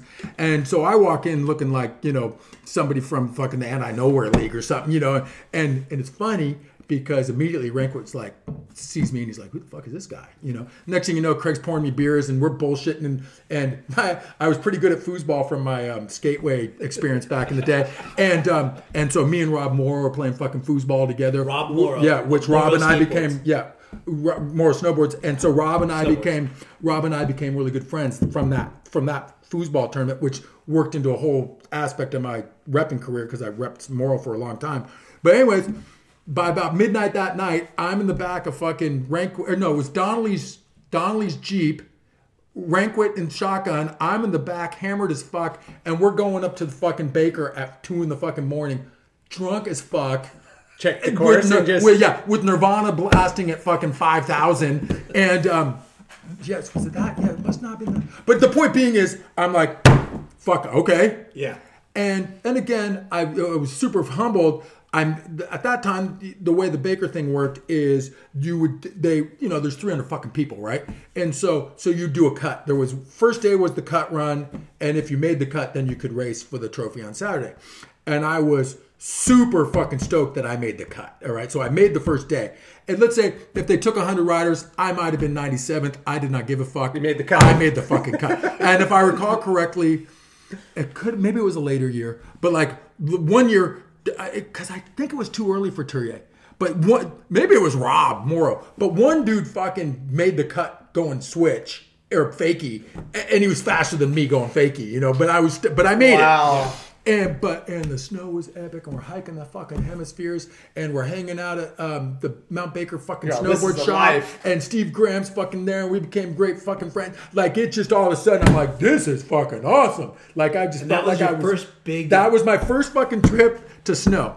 So so me. from that, from that, um, um, what happened was um, at that time the snowboard tour. So at the, on the surf side, it was the PSAA, which I'm sure Jay, you probably did a little bit of shit on that. Okay, and then uh, as a spin-off, they did the PSTA, which was the North American Snowboard Tour. And so there might have been six, eight stops the following season for this tour. And so, uh, So wait, yeah. did you finish your story? How'd you do? Oh fuck! I ended up fucking. I, I don't even know. cut. Yeah, I, I, it did not matter. I probably You made the again, like I said, I, I probably got 98th out of 100. Like Okay. the, the point being is, it didn't matter. I made the fucking second day cut at the Mount Baker Bank Slalom, and and god damn it, I raced against my fucking heroes. You know what I mean? And um, and so it was kind of neato. And so so the next season, this tour starts up. And again, I pieced together a little bit of dough, and at this point, like I said, I might have finished school at that point, and and I was piecing together a few things. I might have, I can't recall So if I bailed the shop yet, but the point being is, I had enough freedom to be able to go do the tour. I'm kind of impressed that you went to school. Yeah, dude. I, hey, fuck off, man. I, I fucking graduated on the dean's list, magnum fucking cum laude, man. I like like it's funny because subsequently, listen, I enjoyed school mostly because there was fucking girls there. Okay, and then I'd always study up with somebody. But the point being is is. I enjoyed. I've always been kind of inquisitive. Yeah. But there's certain things that, hey, you- whether you're an English guy, math guy, or a fucking science guy, there's certain things you fucking align with. Okay, but the point being is, It's a very I- pleasant surprise. I enjoyed getting those. But I your always college liked- are taking classes you're hopefully enjoying for I. I, I went down to so my I ended up getting a bachelor's degree in I was a BA I believe and so so I got that with a marketing emphasis out of San Diego State and then um and and again um um I I just felt that was a ticket you needed to get punched. And it's funny because subsequently every gig I ever got after that Uh, it's like, okay, hey man, you got the job, and I'm like, oh, by the way, I got a bachelor's degree, and they're like, fuck you, just go out and sell some shit. All right, like, like it never really factored into anything, other Yeah. than that. I do think it's important that that's a ticket that you need to fucking get punched because it shows some discipline that you can see something through. Yeah. A- and, I do think that that that's that's an important part of of uh, as much as I think Well- traveling is important because you get you get a real a whole world view of things. Yeah. I think that understanding where shit came from and how it fucking comes together, I think is important. and for most the relationships you build and, Yep. and the and the like-minded people Yep. but you know you're getting that through snowboarding surfing and skating and everything else so It's fucking epic, right? And like I said, and you can maybe hump a cute chick with studying fucking statistics or something, right? So, so anyways, so um, so the tour starts up, and um, I did uh, the first event that year. I think was at Squaw. and what's what's your like what's the event like It's it was fun. Okay, okay, no, no, no, no. yeah, Okay, that's a good question. Okay, so back in those days, PSTA, and I can't remember, and somebody's going to correct me and call me as an asshole, but I can't remember. I think the half pipe contests were Saturday, and the and it was always a race on Sunday, whether it was a slalom, a dual slalom, Yeah. whatever it was. So, but but one day was one day was freestyle, one, day day was was race. was race, and and at that time, man, those if you guys you guys probably familiar with like the pipes were like like tacos with lanes in it. You know, like the hits were like super defined. They weren't very good, et cetera, et cetera. You know, it was just what it was. Uh, you know, the pipe dragon hadn't been invented yet. God love Frank Wells, right? But the point being is, is that the the pipe I recall, and this might have been the second year of the tour. But the point being is, I showed up at Squaw, and the pipe was super shitty. And so at that point, I went to the prom- promoter, and and it's funny because at that time, again, from doing a little bit of PSAA surfy shit and doing PSTA snowboardy shit, the the group at that time that ran that shit on on TV, I think it was Prime Network at that time, was this company called Dynacom, and I knew those guys. They were based in San Clemente, so they were the people that that filmed everything, Prime and then and it was Prime Ticket, right? Yeah. And so they were the people that they were the people that ran that shit. And so they knew me as a surfer. So I always got a little bit of a like they'd interview me like, oh, how's the conditions today? And I could always speak fairly eloquently about like, oh, well, well, well, the conditions today are, you know, whatever it was. but you're you're accessible and, Yeah, access- and they knew me among your peers Yeah, like and oh, they knew me, and yeah. and I was again, was I ever going to beat Craig Kelly in a fucking snowboard contest? Hell, fucking no. But but could I? Was I reputable enough to make kind of a final cut? Yeah, probably. So anyways, so I go to fucking Squaw, and the pipe is fucking shit, right? Right. So I went and found the promoter, um, and I'm like, "Hey, yo, man, uh, you know what? Just forward my. Con- I'm not going to do this one. Just forward my entry fees to the next one." Yeah. Which was Bachelor the following weekend, and so so at that point, it's on. I'm drinking fucking beers, throwing snowballs at people as they're fucking practicing. Like like, and again, at that time, I was riding for Sims, and like I was super homies with Shaun Palmer and and that group, and Hetzel and.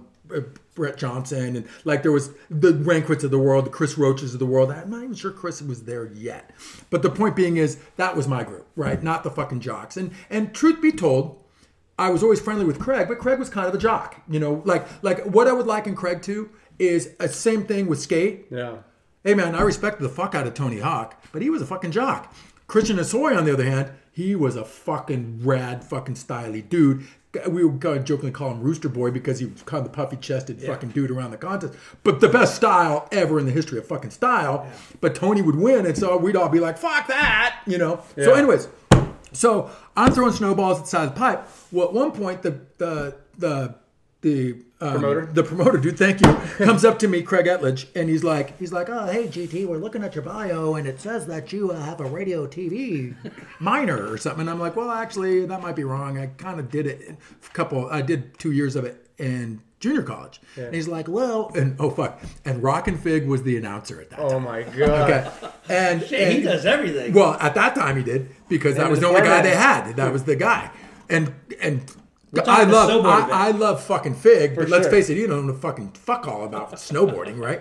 So so anyways, so they're like, well, our, our announcer can't show up today, so would you mind doing? You know, you have some experience, and I'm like, So yeah, fuck, I'll do it. Yeah, yeah. Well, and, and mind you. um, when we were at the shop, when I was in, we ran a, a community serve contest every year out of Infinity at Salt Creek, and I always hosted it. So I could bullshit all day about fucking surfing. It was too easy, and I knew how to, like, okay, coming up next, heat number five, you're in yellow, you're in blue, whatever it was. And then I could talk shit on all my friends. And fuck, what, what was wrong with that, right? So, anyways, so so they're like they're like, oh, can we? Uh, would you mind announcing? And I'm like, what was it entail? They're like, well, we'll need you to uh, do the the the play by play during the event, and then you're going to do some. This is my my promoter voice, sorry, and, and we're going to have you do a little bit of TV stand up as well. And I'm like, yeah, fuck, no problem, I can do that. And I'm like, by the way, how What much does this pay? Yeah. More, more than the winner. yeah, I, and, uh, and, dude, have I told you this story before? Okay, so so so I'm like, how much does it pay? And they're like, oh, we'll pay you three thousand dollars. And I'm like, holy fuck, that's like coming in second place, right? Because I think at that time the winner might have gotten five. Okay, Wow. So I'm like, oh fuck. I don't have to break myself on this shitty half pipe, but yet I get to be me. Okay, so anyways, so the event goes down. Palm ends up winning the fucking thing. Who at that point I was traveling a little bit with, and so so my one of my best buddies wins the fucking contest. I knew every trick. I knew everything. I, I could name the trick before we did it. Yeah. And so so at that point, um, Shaun wins. I'm announcing it. We're throwing hot dogs at people off the fucking stage. It was just the best fucking time ever. So at that point, at the end of the event, the dude's like counting out my three thousand dollars cash. I might add. What? And and and he's like, dude, we will fire our guy right now, and you if you'll do them all. killed and I'm like, I'm in. And I'm like, but How can many, I- how many events for the year? but but I could but but could I ride the event still? And they're like, absolutely, you can still ride the events. What? Um, but we want you to host. Oh, and by the way, if you're our guy, we'll pay your per diem to to like we'll put you up at every event. Do do do do do. We'll give you a per diem. Just found a new- Hence, and that this is how I got half my guitars that you guys see in my house because at that time I got kind of fortunate that I Gotch was paying me a little per diem. I worked for Airwalk at that time; they were paying me a little per diem and giving me a little bit of money to for accommodations and shit. So all of a sudden, every event I had, I was making more money just off of per diem. So I just went, I went to every fucking pawn shop. You know, Wolf Creek, Colorado. Is there a pawn shop? Fuck, I bought, I bought that fucking that that sixty fucking three SG fucking mini right you- there. You know, you started collecting melody maker. guitars. Yeah, so I was because I fumbled around with the guitar. I suck. Okay, but but every event I'd be like, where am I going to buy a guitar this trip? So I just GT, started. you're by- like one of the most interesting dudes. I don't know about that. You're the, So- you're the Dos Equis guy. Yeah, but so- you, you're, you're triple threat though. You're, yeah, but I mean, he's you're following, Tres Equis. he's Yeah. following his dreams, but yet he's the doors are just opening up. and it was fun. So, anyways, from that, okay, from that, um, so I hosted all the, the snowboard tour shit What, for eight pro- or 10 events for the year? I was gonna say Seven? six, eight Six, contests, eight? whatever it Yeah. was. But Three then I did every one. Yeah, and, And I did that and per diem, and I had other fucking gigs, and I could still ride, and I was still fucking around. So fr- from How'd that, you do in those events? Ah, again, wha- uh, I'll tell you what. You made the cut. Yeah, exactly. I was always, I was, I, I could get, I would get fairly well up into it. But the point being is, probably, probably the most flattering thing I ever got was snowboarding. Um, was one year in the trans world like riders poll result bullshit. I think I ended up ninth or whatever. Wow. Which, which again at that time it was park or it was it was half pipe and and um, as a combined I ended up ninth or something. I can't remember, but I, that was to me Yeah. like I'm like, wow, I made the top ten. That's kind Yeah. of fucking cool. Yeah. Made the leaderboard. Right. Uh, okay. So, anyways, I'll tell you a funny story in a second. Okay. So, so, anyways, so now I've kind of wheeled and dealed my way into this goofy announcing you thing. became a personality in snowboarding. Yeah, and I'd like to think I was the first original voice to really speak about it. Um, because at that time, We'll give you that. There was no, and there was and there was nobody fact check this. right, but there was really nobody else Fig doing out. it. Right. So GT sorry, Fig. Love you, Fig. so, but the good news about that is, is Dynacom, who produced all the fucking PSAT, the PSAA shit, Yeah. as well as that, they started using me for all their shit. So off of that, I did. They produced all the Vans triple crown shit. So from there, I did fucking the triple crown of surf, the triple crown of snow, the triple crown of motocross, eh, freestyle, and so I started doing all these events for these fucking guys. So this is before repping. Um, I at that point, I'm sorry, I I I left the shop and I started repping brands. I like one of my first lines was Astrodeck, which is a funny story unto itself. and but the rad thing about Astrodeck at that time was Astrodeck was in every fucking store, and my territory was And there wasn't ten Astrodeck competitors on the wall. nobody's fucking there. Yeah. And I had like Santa Barbara south to the border. So it got me in every fucking store from from Santa Barbara to the border. So wait, your first repping job was After after, that. that, and what else? That's it. That was it. I started with after that. but at that time, you could almost kind of make it because gas was like fucking 30 cents a gallon and everybody bought Astrodeck, so I could kind of piece it together. Yeah. But what was rad is, like I said, every shop carried fucking Astrodeck. Yeah. So inevitably, when any good brand came up, all of a sudden, I was in the shop more than anybody else. That's a big territory because most other brands would you would it was a little bit more microcosmic, right? And so, so, So- it really so- worked out for me because it was an accessory that I could sell the fuck out of, and uh, like Mark Richards GT, at Val you, Surf. You are fucking skateboarder, surfer, snowboarder, and you started Repping, repping yeah, Astrodeck, which was, was your first yeah, brand. which was super sick because I loved Herbie and and again Christian was just a kid, like pretty young, and Nathan was even younger. But I but those were dudes I was friendly with, and we were fucking around. We can get into the band with Christian and Nathan in a, in a little while if we have time. But So the wait, point being I, is, can I ask you, like, do you remember what kind of money you were making? Ah, fuck. If I well, not much, but the good news was, remember, I had all these per diem side hustles. Yeah, and, yeah. And, and uh, God bless it, but I was getting free lift tickets from resorts, and I'd go up and fucking sell the lift tickets and make money. Like I was, dude, I was hustling, right? Yeah, and I promise, I, at that point, I'd already done my jail time. I'd stopped selling weed. Okay, so I wasn't doing that anymore. Oh, so you were selling weed. I did when I got at 17. You might have stepped out of the room at 17 when I got kicked out of my parents' house Oh, for a quarter right. pound. I did, but but anyways, so the but I stopped. Okay, I promise you, I've been clean ever since. Not Yeah. really. But anyways, um, it smells so good. But anyways, so so the point being is, um, so I'm piecing together all this shit. And yes, I'm repping Astrodeck, and that's how what my base job was when I wasn't, you know, fucking surfing or fucking snowboarding or whatevs. And um, so from that though, I spun into, like they said, the Vans Triple Crown is a fucking thing, or snowboarding and motocross and that. so- and so I'd go to Hawaii and do Haleiwa, Sunset, and Pipe. So back up one Yeah. a little bit. So you you were doing the snowboard thing. yes, And Dynacom was the same Yep. people that did PSA. they, they were the production people. Yeah. Yep. So how how did that come about? They go, hey, do you surf too? No, they knew me from they. So they knew me. So because the Dynacom dudes knew me from surfing first, Oh, yeah, actually, they were already Yeah, they already knew me.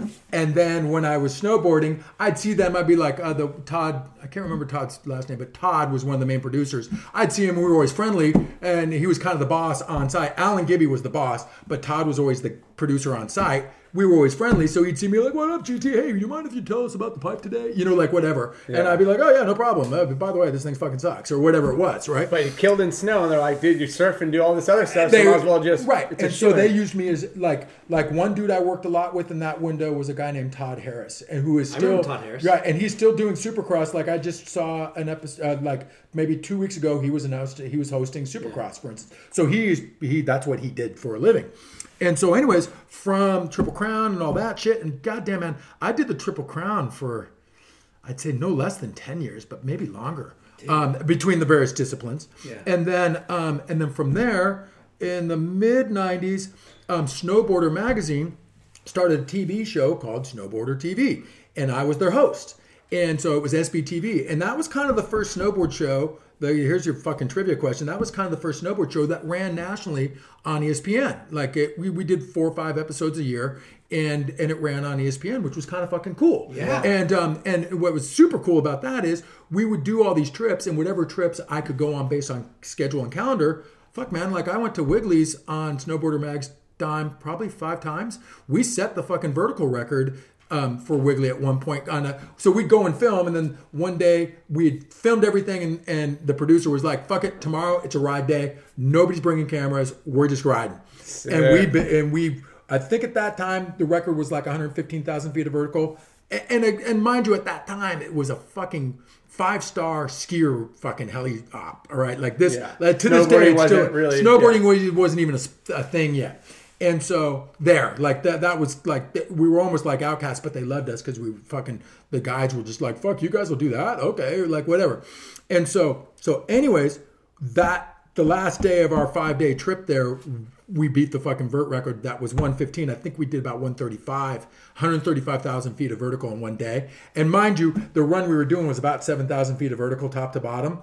And so, but we fucking shattered the record. And Mike Wiegele, um, who owned the spot, just fucking loved us. You know what I mean? Because we were just so horny, and he was a six, he was a sixty-five year old man that was as horny He's as we all, were. I was you, Yeah, freaking. yeah, no, and he was 40, that guy. 30 years ago. Which, when you talk about photos, one of those trips, I got a cover of a Japanese snowboard mag from the. I got some editorial in some of the other ones, but I that was my cover. I did a front flip off this kind of thirty foot cornice, and I got the shot. And, oh, and mind you, I don't. I'm not going to claim I stuck it, except that doing a front flip off of a thirty foot cornice into about fucking eight feet of powder, it ain't that gnarly of a thing to do. Okay, don't get me wrong. Once you catch your breath and send it, you, you fuck you're into it, and I landed in a fucking you know. A, Pillow. yeah, yeah, like, and and it's funny on that that day that I got that shot might have been one of my best days ever on a snowboard. In that the first day, okay, this is how this one went down. So the first day we go out, we get to Wiegele's, and this was the first day, first time we'd ever been to Wiegele's with Snowboarder TV. I can't remember who was on the trip. I know Rob Morrow was on that trip, and at that point I transitioned. I was selling Morrow snowboards at that time. Um, and Rob and I were on that trip, and I can't remember who else was on it, but Rob, maybe Shannon Dunn was on that trip. Um, oh yeah, no, no, no, no, fucking legends. Steve Matthews was on that trip, who was like a really rad backcountry legend at that time, long before backcountry snowboarding was on. Um, another dude named Evan Feen was on that trip. Um, that was long before that was kind of contemporary. And Ken Achenbach was on that trip. Ken, yeah, yeah. Okay, Camp of Champions, Ken. Yeah. Okay, Krusty the Clown, I dubbed him on Oh. that trip. So, anyways, so so we went out the first day. And and if you guys have ever been catboarding or heliboarding, the first day with the guides are always like test the boundaries, like stay here, don't go past this. They just want to make sure they can herd the cats and keep everybody safe, right? Yeah. So we go out, and this is my first real backcountry experience. I mean, I'd done a little bit of hiking out of bounds at like Baker or something, but this, this was my first real fucking Yeah. peeps, like you know, like making sure It's that deep everybody's steep and- yeah, everybody's on fucking you know ra- radar system. and shit. Yeah, it's fucking it's on. Yeah. And there was probably there was probably 10 of us 12 of us in that bird it was the big it was the big bird. So anyways so the first day we're riding around and i'm thinking we're going to fuck you know like i'm thinking you know Damian Sanders off of kt22 like we're fucking doing gnarly fucking shit. And we kind of are riding around in this pretty average boofy snow shit right? And i'm like, With all these heavies. yeah, and I'm like, this isn't what I expected riding in a helicopter. Which, by the way, I wholly endorse fucking going in a helicopter whenever you can, because this is the raddest fucking experience ever. And then be dropped off in the middle of nowhere, uh, and then you get to ride that shit. Like, there's nothing fucking greater than that. Maybe, maybe a six foot wave at restaurants compares. You know what I mean? It's like, so, anyways.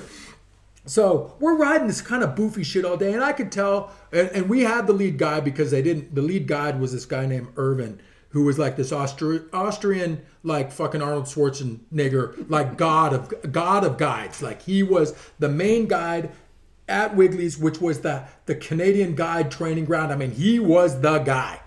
So we're fucking riding around, and I'm kind of getting into like, I, you know, I've never seen somebody dig a snow pit, and and I'm d- don't understand snow conditions and avalanches and fucking crevasses and bergschrunds and all that shit. And so I'm kind of tuning in, like me being the inquisitive fucker that I am. I'm kind of tuning in on this fucking guy, and I could tell maybe he was testing us, and I'm like, okay, this, but but I'm like, fuck, man, if this is the way this trip is gonna be, I can get this shit at Big Bear. You know what I mean? Maybe not, but you know what I'm saying? Like a good day at Mammoth or something. So, anyways, so I'm fucking. We're so we get to this fucking spot, and we're in this just fucking epic basin where there's all this high, lonely, above tree line crap above us, and we're in this kind of semi-average pitch area.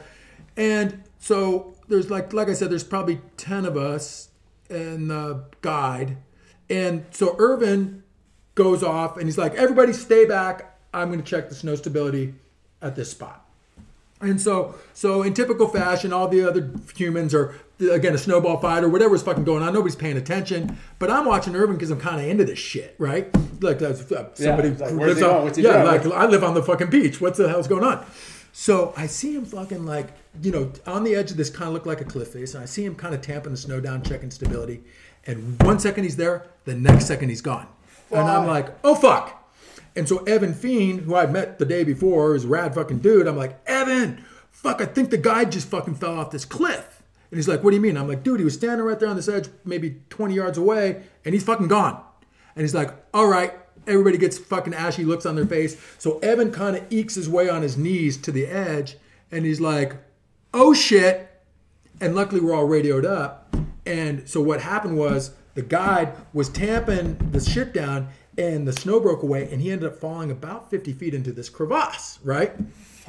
Which all of a sudden made it really fucking real for me. Okay, And so this is the badass Austrian. this dude. is the gnarliest guide He's at that spot. yeah. Right. And as luck would have it, we're all wired up or we're all radioed. So the guides were doing this was early season for them, so the guides were doing some training up on the glacier above us.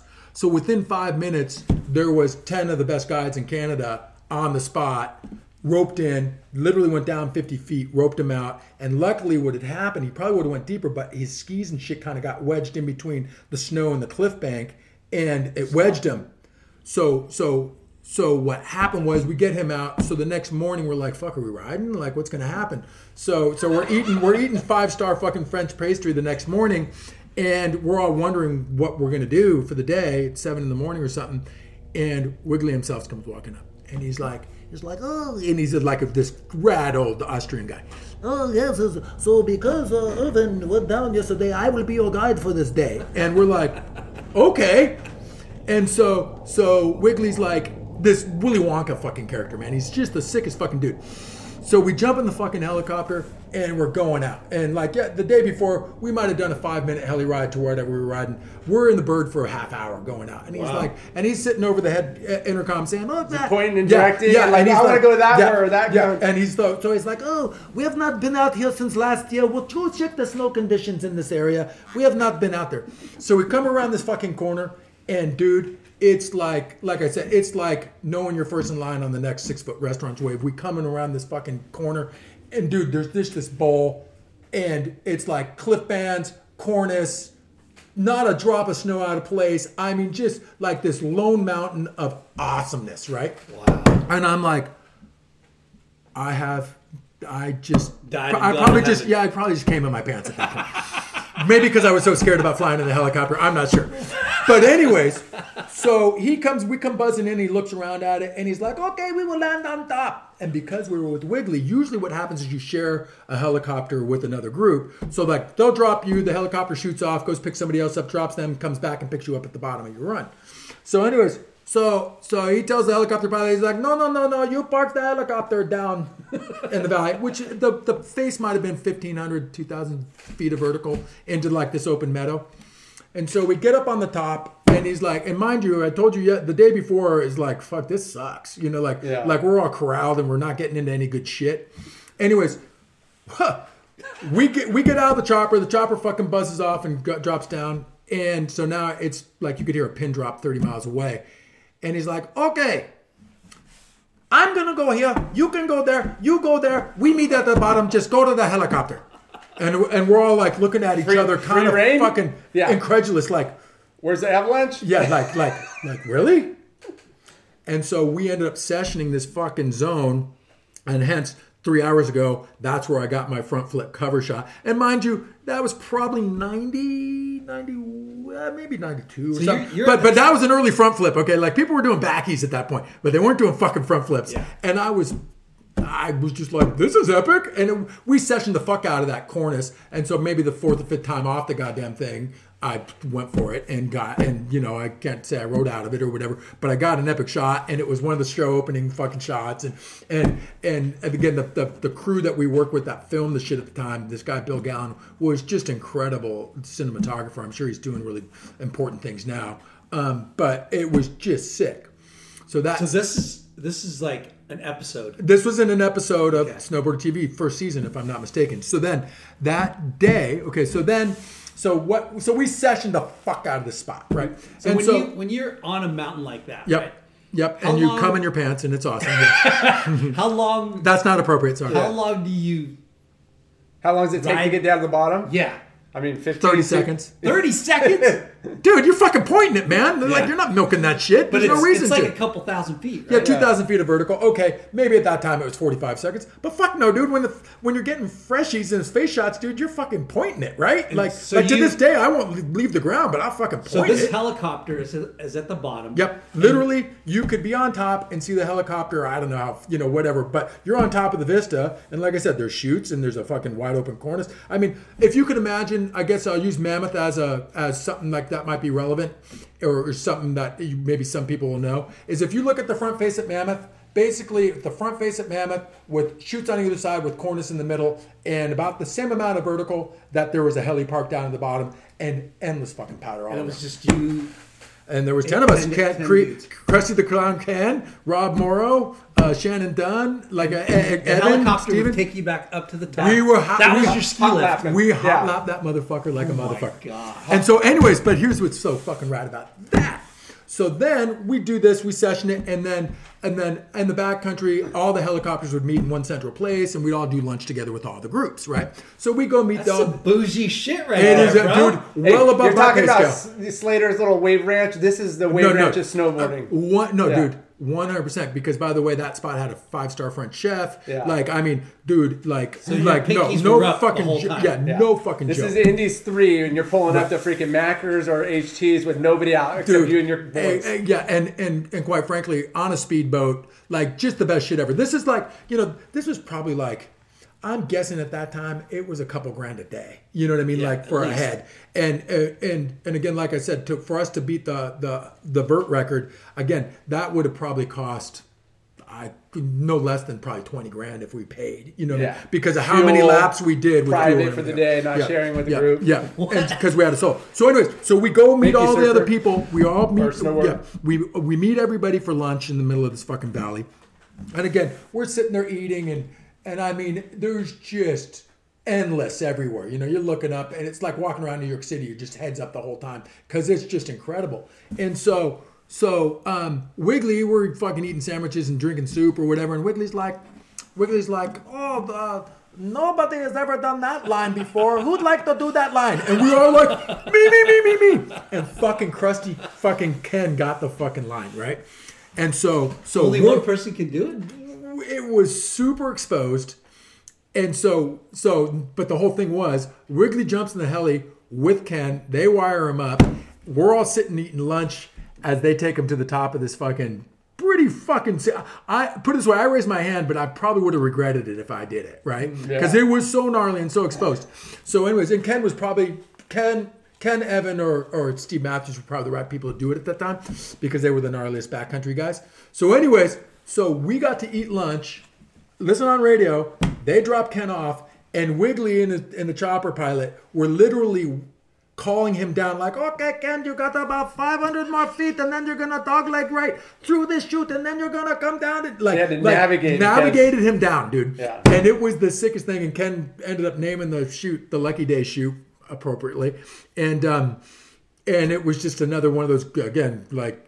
To this day, I haven't That seen was Ken. an NBD. Yeah, I, I haven't seen Ken in 10 years, but I can tell you to this day, when I see him, we're besties, and we'll talk about that particular time. Wow. And, um, and, but that, again, a Forrest Gump experience, and I was just there to be the host of the goddamn, like, in this episode, it's Rob Morrow and Shannon Dunn. But I will tell you this. He wishes he wishes he had his pro standard on. Yeah. at, at that point, the way Wiegele's worked is every week at the end of the week. So Irvin, the guide, recovered and came out the next day, and Yeah. we went fucking haywire. Okay, like at that point, it was Wiegele must have said, "Hey man." It's full send. Go. Yeah. Well, long before the term send was, but whatever that term was, they're Yeah. like green light. Let them go. They can handle this shit. So the whole thing was at the end of the Wiegele week, the guide gave out a hat. And to the rider of the week. Yeah, exactly. The rider of the week hat. And I must admit, probably of all the things I've fucking won, Get the I fuck won outta that here. fucking hat. Get the fuck Front- out of front- here. And flip. So, yeah, and, and I mean, I'd be honest with you, I could walk in my room right now and fucking grab that thing. It's in my hat rack, you know, because like, and everybody signs it, and you know, like that's How the deal. So, so I got my Wiegele hat. Kind, kind of like my my uh, my Sumatra trophy. Big, big black dick. Just Yeah, yeah, kidding. we yeah, have a yeah, little like, yeah, it's no. a special trophy. Yeah, exactly. He it's a big it. black one. Yeah. He wore. Okay, you want to know what we made? Yeah. So we we did a, a surf contest at the Mentawais. Sure. And it was Larson. I forget who. we did matchups and they ended up Yeah. being me and Lyles, I think, right? I, I can't John remember. Lyles? yeah. the- Yeah. Come on, you're smoking loud. Yeah. Okay. But we made this makeshift medal. Yep. And it was a beer can smash. Yep. Tied Big around tank. with a string. Yep. A Bintang, of course, right? And put a banana in it. Yep. Right? For extra. For flavor. extra, yeah. For protein. Yeah. Carbohydrates. The whatever. guy, he wins it. He wears it from the boat through customs in LA. all the way mandatory, all the way- Absolutely. with a I moldy, won. They're like, everybody's with a, staring at with my a chest, moldy like, banana. yeah, Bro, I'd walk by he people made it and look at me and like, customs, like, like, and all that, yeah, all the way home. yeah. It wasn't Every- until his wife saw it, he's like, "Get that thing in the trash." Every, motherfucker." everybody would look at it and then look at me and then look at it, look at me, and I'd just be like, Yeah, I am. The, you don't know. You- you have if no don't idea what yeah, this means. Yeah, you don't know now. You know, motherfucker. So, but that and that was the point Dude, with that that's hat. That incredible. was a that was a pretty big honor. Yeah, and the and big- so, so the funny thing is about those trips. Okay, and as it evolved, and if you guys have probably done a little bit, well, maybe with snowboard photography, I was always the first one off of everything because I was never the talent per se. I was the like. For this episode of SBTV, we're going to Mike Wiegele's heli ski, and blah, blah, blah, blah, blah, blah, featuring Rob Morrow and Shannon Dunn, or whatever it was, Yeah, right? you're doing the intro. But, but, but, and so we'd shoot those in the field or whatever. And so, but as far as cinematography goes, the Bill Gallen, the guy who was shooting everything, would be like, okay, let me set the shot. GTU go first, just so I can make sure.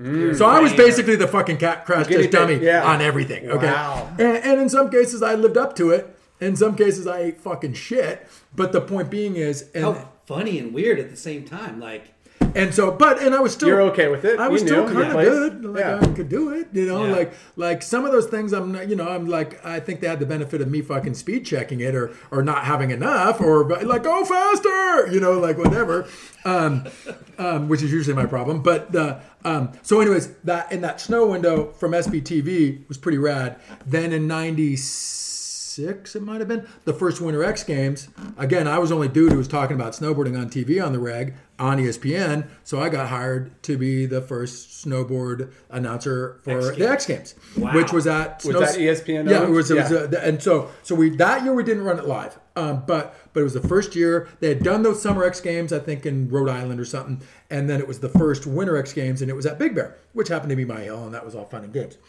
And so, so, anyways, so they hire me to do this thing, and um, at that time, I was hosting the snow shit with um, Jack uh, Jack Edwards, who was like had an ESPN Sports Center show. Um, he actually called, and you guys are not old enough to remember this, but I sure as hell do. He called the Franz Klammer Olympic run when he came from behind and won the downhill. Dang. Like he was a fucking guy, Yeah. especially in Alpine. And then I think I called Big Air. I think I called with Bart Conner, the gymnast. Yeah. And I think for half pipe, it might have been um, the ex quarterback guy. Uh, or no, it was Mike Adamle, um, who I called. But none of these guys, they were all fucking um, ESPN jock Yeah. announcer types. But they needed that balance. That, that they brought me in as some form of credibility, and I say that lightly. Um, and so, so it's funny because two things from the beginning, and this is something I'm pretty proud of as well, is that that they came in and they were and they were kooks. Okay, they did not know what the fuck they were doing, and so they were like, "Oh, GT, like, how can we improve our, uh, you know, from the standard, the standard uh, TV angles? How can we improve our coverage of these events?" And at that time, the Westridge Park at Snow Summit was kind of the spot. And they had some really good fucking, you know, there's some pretty good features to it. And I'm like, hey man, if I were you, I'd fucking have somebody follow cam the dudes down the hill. Yeah. And Wow. And they did.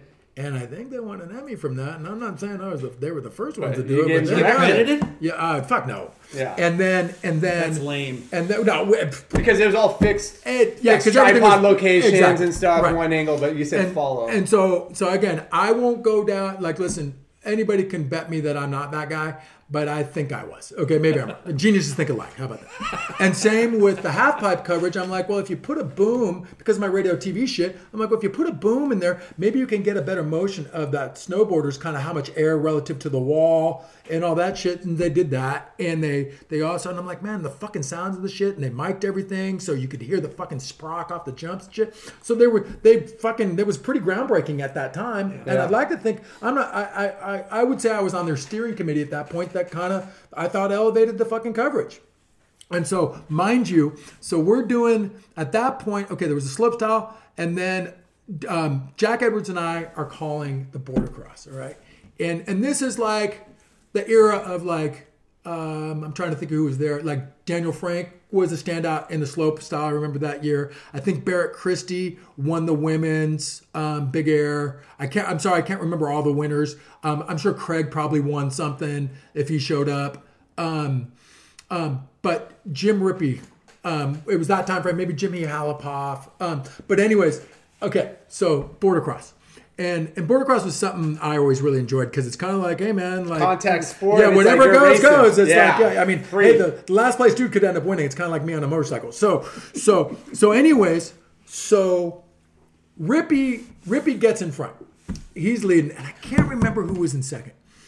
But Rippey's out in front, and and Jack Edwards and I were positioned right on the biggest jump on the course. I called it the alligator pit because it was a big gap with a water obstacle in the middle of it. Wow. And um and at that time, if I say big, maybe it was forty foot. I don't know, but it was. Uh, put it this way, I, big. I I bless you. I I pre-ran the course, and I must admit It was big. it was big. Okay. So wait, you And that jump came- yeah. across. Yeah, so it's, was a like gap. a gap to gap. Yeah. Yeah. Yeah. you know, so like a wedge to wedge with a water gap in between. So nice. And I remember I had I pre-run the course with the camera to try and give the the course explanation um, for both slope and they used it for both ways. And mind you, yeah, because it was '96, so I was three years on the backside of a broken neck. And I, at that point, I was Did largely you talk about the broken neck yet? No. no, we, we'll get there. We're, we're gonna backpack, backtrack, but because I don't like talking about it much, because that we don't want to do that again. Um, but the point being is, I remember jumping that thing, going, "Fuck, man, my mom is gonna be pissed at me." You know what I mean? Yeah. Because You said you're never gonna do this Right. again. and at that point, I was largely on ground guy, anyways, because after my neck, I was like, okay, I, I can have as much fun on the ground as I can off the ground, right? So, anyways, so Rippey's in front. This is the final. This is the medal moment, and me and Jack Edwards are positioned right on the fucking jump. Like, so we had a bird's eye view of my friend. So Rippey's out in front, and he hits the thing and fucking backflips it, right? Mm-hmm. And and he backflips it and eats it and washes out. But Jack Edwards at that point just shit himself because I don't think he's ever seen a snowboarder, let alone somebody do a backflip on a snowboard, right? In the middle of a race, by the way. Okay. So Rippey backs it, eats it, and and kind of gets to his feet, and whoever was in second place then had passed him. So now Rippey and this dude who had just overtaken lead, and I can't remember who it was, and I'm sorry. It might have been someone like JD Platt or somebody like that. I can't remember. But anyways, and it probably wasn't JD, but I remember the dude had a helmet on. That's one thing I do remember. Because they're coming to the final fucking tabletop for the finish line, and somehow the leader kind of ate it going up the face and was kind of like goat crawling up it to try and get to the finish line, which was, you know, 10 feet away. And right as he gets to the top of the fucking tabletop, Rippey hits the jump and fucking nose bonks his helmet and crosses the finish Shut line and wins. front door. What? Jack Edwards absolutely shit himself. this is the best thing I've ever seen. Jack. and then, mind you, this is the dude who called the Hanukkah, or not the Hanukkah, the Franz Klammer gold medal run. And this dude lost the fucking plot, right? We gotta find that. Like he's hugging me and fre- freaking out about Yeah. it, and and it was the best. Seeing it live, It was yeah. the yeah, it was it was just on, and it was so raw and rebellious because no skier would have been like that, right? You know, Yeah. it was just so sick, and I was super ingratiated that that Edwards had the the appreciation for it because he was an alpinist, and that was at a time when it's like. You know, if you don't snow, you know, skiers beware kind of shit. Yeah. You know, Yeah. that that it really gave it some credibility. And so I did that X Games thing So- for probably ten years, um, and and had a bunch of rad hosts along the way. And I went from being the play-by-play guy to the color guy to the reporter. Um, I did stuff a long time with Chris Jameson. I remember when Sal was Sal came in. Um, when they were looking for somebody, I, I remember I said Sal had some like local show, and I'm like, hey, this guy's kind of cool. Um, and I, again, I'm not saying that I got Sal that job. That's not what I'm saying. Yeah. But I definitely put his name in the hat Yeah. because I thought he was a rad guy, and he and he delivers shit really well. Yeah. And and good for Sal that everything that came from it, he he earned it. yeah, he- and, and deserves, by the way, Yeah. and deserves. Um, because man, I'll tell you, it is not easy calling live fucking TV, you know. And and so and that's the other thing I'm really proud of is through a lot of those X Games shows, we did call those live. Yeah. And fuck, man, you know, there's 50 million people watching, and it was a big deal. And I, time. I always took Not very not a big deal. I'm not saying that I'm a big deal. What I'm saying is took it serious? I, I took it seriously Yeah. that I it was super important to me that I could explain the rad shit my best friends were doing at that time Yeah. to then bring it to home and make it obtainable to the people and in a uh, kind of plant the seeds way like hey man this is legit kind of way so I, and I was always really proud that I thought I was eloquent enough that my parents could understand it but I was also inside enough to keep it fun for for for Chris Roach who might be And, and I think that's key to have somebody that has the inside Right. perspective Yeah. because you know anybody could just learn the moves and call it, but No. if you don't have We- and, and those guys want- those guys don't were my wanna best watch friends at that Barton time Connor. well, telling that's my point like He he just did a Yeah. what do they call that? yeah, exactly like when they come up and they you know you're Yeah. high fiving your bro that just won something. It's there's a reason for being and, and, and, and why and, and so anyways so i did that for 10 years and um and to be honest with you um uh i to this day even when we haven't gotten to webcasty shit but the point being is i enjoyed doing that so fucking much because i'm a fan like Yeah. and so i get to you're talk about best seat in the yeah, house. yeah right GT, that's what i'm saying You're You're getting getting paid paid. well. Too. and, and well, I'm not gonna say I got overpaid, but but I was. Well- hey, there's times when I would have paid. I mean, listen, like Kelly's perfect heat at Chopu the one time against CJ when he got hurt and got taken You out. were there. got- well, I called it. Like like eh, eh, like I would have paid to be there. Okay, so there's too much- But but the point being is much- this. Okay, let me getting get- crossed the okay. right so now. so so my point being is is that I've always been super humbled and honored that that people trusted me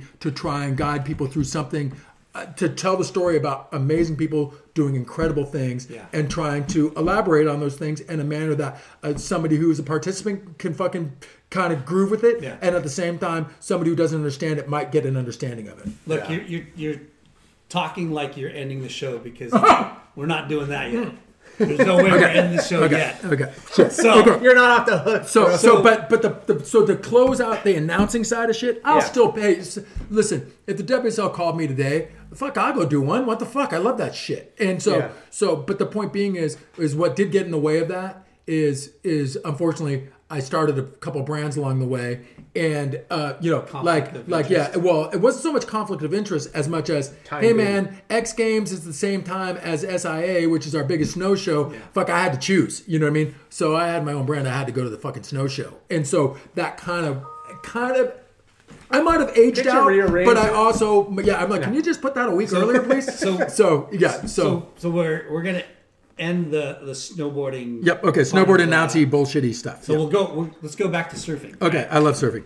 So I surfed this morning, and I got to be honest with you, it is just the best fucking thing ever. it's man. great, It's so fucking good. So so tell us. Uh, you you you you did PSAAs. Yeah, I did. I did NSAs, I did PSAs, WSAs, all the stupid contests. But again, all I wanted to do was fucking skateboard on a surfboard. Okay, and so and that never really worked out well because a especially with my skill level, half the shit I tried I never fucking landed, but I thought I was fucking getting rad.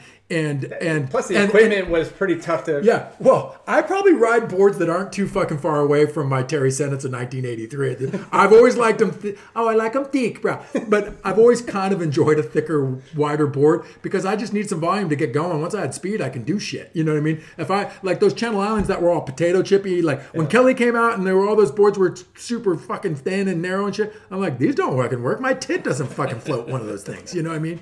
So, so, and that's what makes it fun now when I ride weird boards. I'm like, yeah, dude, I understand volume. This kind of totally works for me. You know? So- What was your first surf trip? so, okay, first surf trip. Oh, God, this is a good one. Okay, first surf trip. Waikiki summertime. Yes. Okay. And and it was funny because I went Family- with family? I, no no no actually um, I went with an older kid neighbor. Okay, like they were down the street. He was probably he might have been 16 at the time. I was again 12, 13 or something. And and it was like single mom, her son, my buddy Kevin, me, and she might have had a daughter or something. But anyways, there was just it, so we go to Waikiki. This is like summer '76, and I and I, I fuck I remember this so fucking clearly. So anyway, so we're fucking around in Waikiki, and um, So you went with them. yeah, so I was their guest, Yeah. and my parents were cool enough to let me go, fucking un- unaccompanied, right? So, so I can't remember. I hate to ask this, but was the mom hot? I, I can't recall, to be honest. And, and again, my balls hadn't dropped the that. sister? But yeah, my balls hadn't dropped that point, so I might not have been there yet. Okay, but anyways, so so I remember this about the trip, which is so fucking clear, is Jaws had come out. The movie. Right. Oh my God. and we went and saw Jaws as a matinee in town in Waikiki that day. and that fuck, I don't like a scary movie to begin with, and I sure as fuck don't like a scary movie that includes people getting eaten by sharks. Okay. Yeah. So we see Jaws. So whatever year Jaws came out is the year we went. To, this is my first surf trip. So well, I mean, I take that back. We had done a couple Mexi, Yeah. like um, local, Ensenada. like uh, yeah, Rosarito. And all that shit. I will say this: my First time on a plane. but uh, yeah, so this was, well, and again, it was my first time. It was my first time on a surf trip on a plane, bringing Yeah. a surfboard. Yeah. But I had traveled a little bit with my parents skiing and shit. Yeah. But but the point being is really quick. My my one of my earliest trips to Mexico, again, probably 74, 75, was with the con- contractor dude that was shaping the boards and all that shit. I was boogie boarding, so was my dad at that point. We stayed. We went into Rosarito, and and again, the only thing in Rosarito at that time was the arch to the hotel, and maybe five stalls of shops on either side of the arch. Small, couple blocks. Fuck, uh, if a block, Yeah. right? And I mean, we were diving and pulling fucking abalone, and fu- like it was incredible. Like, I mean, my old man was an ex-marine, so he brought his fucking gun. We were shooting guns and like drinking tequila at fucking twelve years old. It was fucking awesome. Um, but that was my, or yeah, that was super early. Like we, me and my buddy Eric sat in front of Hussong's while my parents, my, my dad and, and my buddy's dad got drunk at Hussong's in Ensenada, and we're eating like you know tortillas like right off the car. I mean, I it's Yeah. so awesome. But anyway, so we go, we're in Hawaii. Okay, so now we flash forward. So whatever year Jaws comes out, we go see it as a matinee. Okay, and it fucked me up. All right. Especially when you got to go paddle a half a mile out to the lineup. Dude, okay, so that afternoon, we go surf threes. I think it was threes. I see a shadow. Homie. And you guys, you guys probably been, you guys probably surfed number threes. Yeah, of it's course. pretty fucking far out there. Far. Okay, so we go surf threes,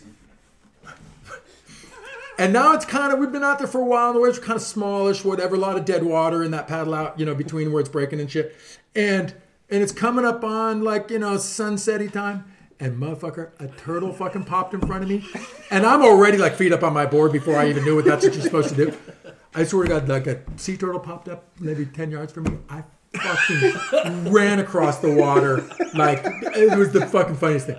So, so that was my earliest trip. Um, um, Did you guys to get good waves during that trip? I, to be honest with you, summertime Waikiki, I'm going to say it was probably the best trip ever. But who the fuck remembers at this point? Um, Water my- was warm and and it was epic. The second trip, which was a couple years later, um, we stayed on the west side. Like if you guys like at Makaha, if you guys know, maybe it's still there. I'm sure it is. But like from Makaha, right before you got to Makaha, if you hooked a right, there was like some like kind of multi-story buildings up the hill like like and i remember it was fairly ways up the hill and nothing else around it just these these like i call them condos i don't know what the fuck they were but me and my family stayed on the west side Wow. which is super weird right Weird. and i remember that clearly because i brought my skateboard with me and this is hey man I had my town and country fucking board shorts, the green, dark green, bright green, you know, the town and country symbols on the side. Like, dude, I was Larry Bertlemann, all right? Yeah. And and so, but I remember I brought my skateboard, and my parents let me like I'm like I want to go check the waves or whatever, and it was probably a mile or something, two miles, who the fuck knows? But I skateboarded all the way down that hill to the beach, and I swear to God, it was so fucking awesome. And it wasn't until later that I realized it. But I was sitting on the beach, and like all the families are on the beach, super fucking rad. And it's fucking Makaha, about as family as you can get. Yeah. And fuck, dude, Buffalo was fucking hanging out like a young Buffalo. Like I was like, who's this big fucking rad fucking Afro Hawaiian dude who was obviously the ringleader, and I was a kid. And um, and but I remember Buff. Like I was like, you know, years later, I'm like, fuck, that was That was rad. him. I was fucking Yeah. hanging out on the beach with Buffalo when I was like fucking 15 or 12, right? And and I remember. The, you know, Makaha shore break, right? And so it was so funny because I was body womping in the shore break. I skateboarded down, so I was body womping the shore break. And as you are with a kid, there was some Hawaiian kid that we and him were both, who knows, could have been Brian at that point, who the fuck knows? But me and this one Hawaiian kid were body womping together, like in the shore break. And I'll never forget, we fucking washed up on one, and some like older tourist lady came fucking walking down, and, and I was watching, and she gets to the fucking edge of the water. Just gets- fucking it's kook mm. of the day. Kook of the day slam. And dude, she but she the fucking thing like piled over. She fell on her ass and she had a wig on and her wig went flying. and me and the fucking one little Hawaiian kid, to this day, we'd be best friends if I could ever reconnect with them. We just fucking died. You know what I mean? And you know, maybe an hour later my parents showed up with my surfboard and I surfed a little bit. But and the waves were good on that trip. I do recall that. But how weird is it? Like my parents were like, "Yeah, let's go stay on the west side." Yeah. You know, I'm like, "Okay, mom and dad." yeah. Like it's like Best thing ever, though, right? yeah, and if I and, and again, hey man, it was it was long before any of that shit got fucking heavy, anyways. Probably Yeah. so, and sure as fuck, nobody's gonna fuck with some again. uh, My, my yeah my hair was to the middle of my back. I'd look like some little stoner anyway. So who's gonna fuck with me? You know, like full haole boy. But anyways, um, I- I'll tell you the one thing about all. So when you talk about first surf trip, the one thing that I learned early on, either when it was I first started skateboarding and going to other parks, or whether it was surfing and tripping and and you know hosting webcasts and and being going to really neat places, man. It, and snowboarding again. Um, what's been and even motorcycle racing more currently. What's what's super interesting to me about that is the experiences that I've gotten from the travel of like if I wasn't if it wasn't for snowboarding, would I have ever ended up at fucking Pagosa Springs, Colorado? Or if I never fucking did a national road race series, would I ever ended up in Leeds, Alabama or Elkhart Lake, Michigan? Or if it wasn't So for surfing, crazy, huh? would I have ever fucking sat on an island in the middle of fucking the South Pacific? You know I what I mean? And so so or J Bay or like world. name your fucking or like oh the you know uh, like like with the, and that's been the beauty that I've never kind of lost is that my, I got that early that I just wanted to see what was on the other side of shit and however I could do that I was going to do it. And so, and, and again, when if we ever get to business and shit, my whole thing was always been like, I'm going to sell a dime bag to smoke a dime bag. I just want, I didn't want to be the richest guy. I just wanted to go fucking get rad. Yeah. And so it really worked out for me because again, I probably could have sold fucking cars and made more money. Yeah, you're Um, chasing you're chasing the but I lifestyle, was and the just dream of having yeah. fun. I mean, I have friends from high school that they're all fat, been through five divorces, probably lost all their hair, probably have cirrhosis of the liver, or who the fuck guys know what. Well, but yeah, but you make that shit look good. And um, but the point being is, like, yeah, they started five microchip companies and probably defrauded half their fucking friends over it. Um, and Never probably made more enjoy it. money and lost it all and got it back again. Who the fuck knows? Yeah. But for me, I'm like, yeah, that's fucking rad. Like, but I just always wanted to wake up early and go fuck around. And uh, and You've that done and that rad, enjoyable. and I'm happy about it. Like. I, I will never, I will never be disappointed or take. Why do you always granted. talk like it's going to be over? It's not. That's the point. No, it's like look. But this, man, I, I like I like these little reminiscent like Yeah. parts where he's like telling Yeah. you know this is this is Okay. why this is why I'm doing it. This Yeah. is why I did it, and this is why Yeah. I'm continuing to You live it. told us. You told us. The so there's surfy shit. Yeah. Let's go back to surfing. Okay, surfy shit. What do you want to know? When you started uh, announcing for the surf stuff, Yep. right? God, that was so much fun. You, you were doing PSAs. I did a li- right, maybe right at the tail end. I can't. I, I tell you what, I, I- and again, I, I could be fact checked on this, so I'm going to say no. I, I might have done a couple, Okay. but to be honest with you, um, it was really Advanced Triple Crown of Surfing. Yeah. that I did the bulk of. Um, So- so the because snow- PT, I might have inherited a few off the backside of PT and, and Bill Macdonald, who does the Lakers web broadcasting shit now. I might have done a few PSAAs, but it was more. Most of my surf ship r- shit really emanated from the Triple Crown. So tell us about that. Like, Oh god, so I mean, awesome. when was the first one? When, Well, okay, it's hard because because I would go to North Shore every fucking winter. Um, you know, st- probably from about 80, 83, no, probably 84. I went to the North Shore every winter and would like and just sit on it for as long. So every year, what would happen is I worked surf retail. So I would have to work through Christmas. And then on December fucking 26th, I was on a flight and usually was in Hawaii for the better it. part of January. So you every did year. that. Yeah, every fucking year. And because I was like, hey, at that time, man, as a regular footer, if you couldn't fucking, if you could not fucking rip Sunset or Haleiwa, then you can't, you, you couldn't be the guy at your spot. Yeah. Like, I, like fuck no, man. You had to fucking own. And if you were a goofy so footer, it was pipeline. Well, that's what you did back in those days, right? So Not everybody. So, so Not this guy. Oh fuck. Well, here's the thing. I, I'm not saying I'd do that now. I have a house at Velzyland for a reason, all right? Because when everybody's like, "Oh yeah, fucking sunset's 12 foot," I'm like, "I'm gonna go ride my shortboard at Velzyland." Okay, I'm fine, guys. Yeah. Like fucking hell, yeah. Freddy's looks pretty good today, whatever. But, but at that time, all those North Shore winters, especially the early days, man, I was just showing up and like staying in a youth hostel. And yeah, I had gotcha stickers on my board and stuff. But it wasn't until a little bit later that um, that I was really kind of winged by the gotcha guys, you know, st- like Uncle Mike and and Crookshank and staying at Yester's A-frame and all that stuff. Um, but those first few years, I was just kind of showing up and just fucking trying to figure it out. And um, and and I and surfing spots that I was like, oh, okay, like what's this? All right, like I didn't know you weren't supposed to surf Elsie Land at that time, but I did, you know. And it's funny because then years later, when I was with Uncle Mike one day and Perry Dane went to clear the lineup up, and Uncle Mike's like, just sit here, you, you're good. Well, anyways, after Perry Dane freaked everybody out and cleared the lineup, I couldn't catch another wave because I was so afraid to fucking get beaten up, anyways. So so there's a little bit of that.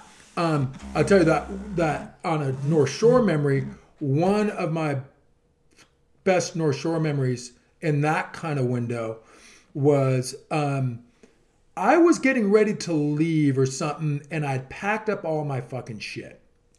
And it Leave turned out go come home.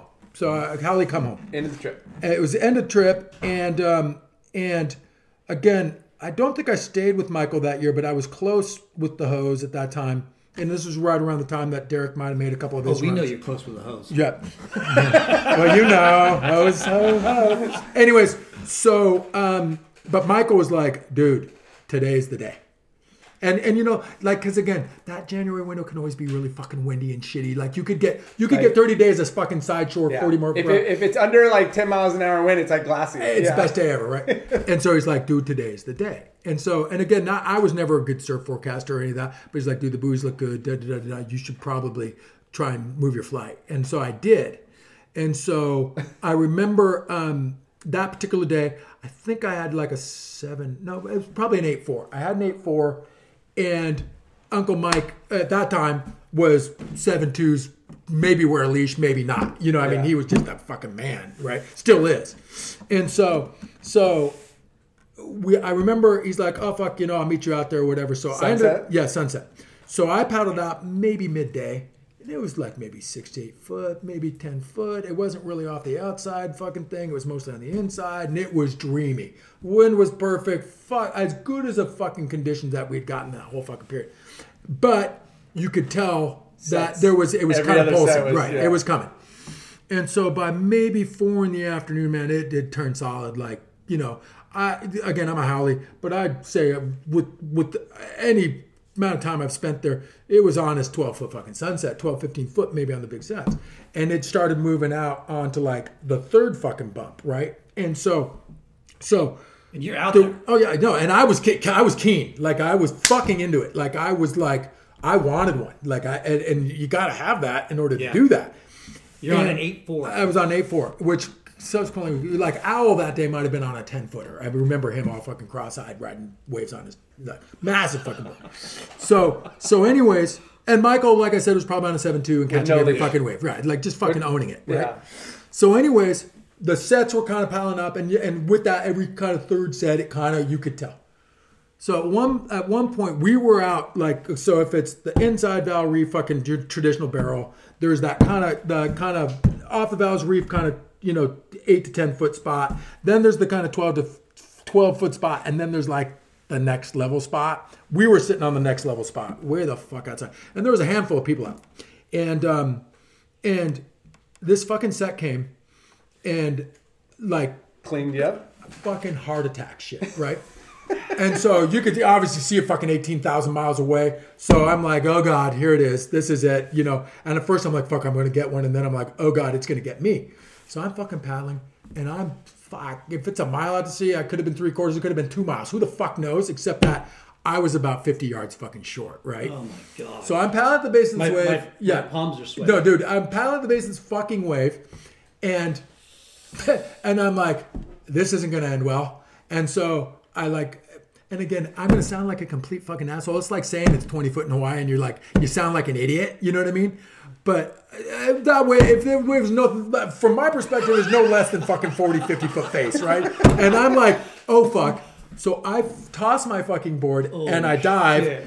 And right as it's fucking barreling on the outside, outside, top to bottom, not a fucking steamroller, it's a fucking top to bottom way. So I pitch my fucking board and I swim. And at that time, again, I don't know what the current version of the, what you do, but at that time, that 8.4, I probably had a 15 foot leash that was, you know, an inch thick cord, you know, Yeah. massively long cord. So I fucking swim under the fucking thing and and like ear pressure, the whole bit. And I'm swimming through and I come up the back and my board's fucking yanking me. And I'm just like, please, please, please. I don't care if my board breaks, but just don't let my leash break. Give me something to float on. so right as I was, the board finally fucking pops up. I right as I'm pulling the board in after that 15 foot cord, the next one's like fucking 20 yards out further. And I just got fucking ruined, right? And so I, I got under it and I swam through it. I got the yank and started getting You can't pulled. duck dive those things. Fuck! I just No, threw no, it. No, no no, no. There's no, Yeah. no. There's no avoiding You don't that duck shit. dive four foot waves No, over no, there. I, I don't. I don't duck dive period. I, like if I can't put my feet on the bottom and jump, I'm fucked. so, anyways, so fucking. Now my leash is pulling, pulling, pulling, pulling, pulling, pulling. Snap! I'm like, oh no. So I the next probably three or four waves, I'm swimming through like again. It's, sorry, North Shore hard guys. Like, like I'm calling it was 50 foot faces. Okay, maybe that was 12 foot Hawaiian. I don't know what the fuck it was. But I'm swimming through open ocean swells, like barely ducking under top to bottom, fucking 80 foot waves as far as I'm concerned. and I'm like, oh god, It's gonna be 200 foot by the end of the story. Eh, right? and so, and it definitely was. So the set fucking subsides, and now I'm out in the middle of fucking.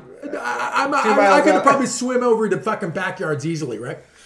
So I'm starting to swim, and and again, I'd learned it was like, the, hey man, you got to swim into the fucking reef because otherwise that fucking rip, it's Yeah, gonna you're be done. fuck- You see it fucking out in the middle of the ocean. So so I start swimming in towards the normal fucking, you know, where it normally breaks. And luckily, a dude fucking paddles me my board, right? So he picked up my board. It must have gotten blown into the channel. So I'm about halfway in by the time this dude swims me my board. And I was just like, praise fucking Jah, right? So, so, so now I'm kind of in like, let's say the normal kind of 10 foot takeoff zone. And I'm like, I just got to catch a wave. I don't got a leash. I just got to catch a wave to get the fuck out of here. How long? How long was the swimming part? Oh God, way too fucking long. I, who the, if I say it was ten minutes, it might have been fifteen. But as far as I'm concerned, it was fucking three hours. You know, uh, put it this way: long enough to where I get my board, I kind of paddle back over into just to pick off like a ten footer, which is normally about as big as a wave I would normally had ridden at that point. And sure enough, fucking here comes another fucking death closeout. Oh God! Luckily, I was in far enough to where, if you know, sunset, it where it was kind of top to bottom outside. Once it fucking hits and it kind of turns into like the biggest fucking reform you've ever seen. Yeah. You know what I mean? Like a forty foot wall of white water and a reform that has a slope. So I fucking duck dove and just held my fucking board for the life of me, and was purposely kind of letting it blast me Yeah. to where it kind of got me into the reef. And luckily, I fucking held on the board for dear life. got blown into kind of the Val's Reef section, caught maybe a six, eight footer on the inside, kind of pointed straight, and just fucking got to the beach.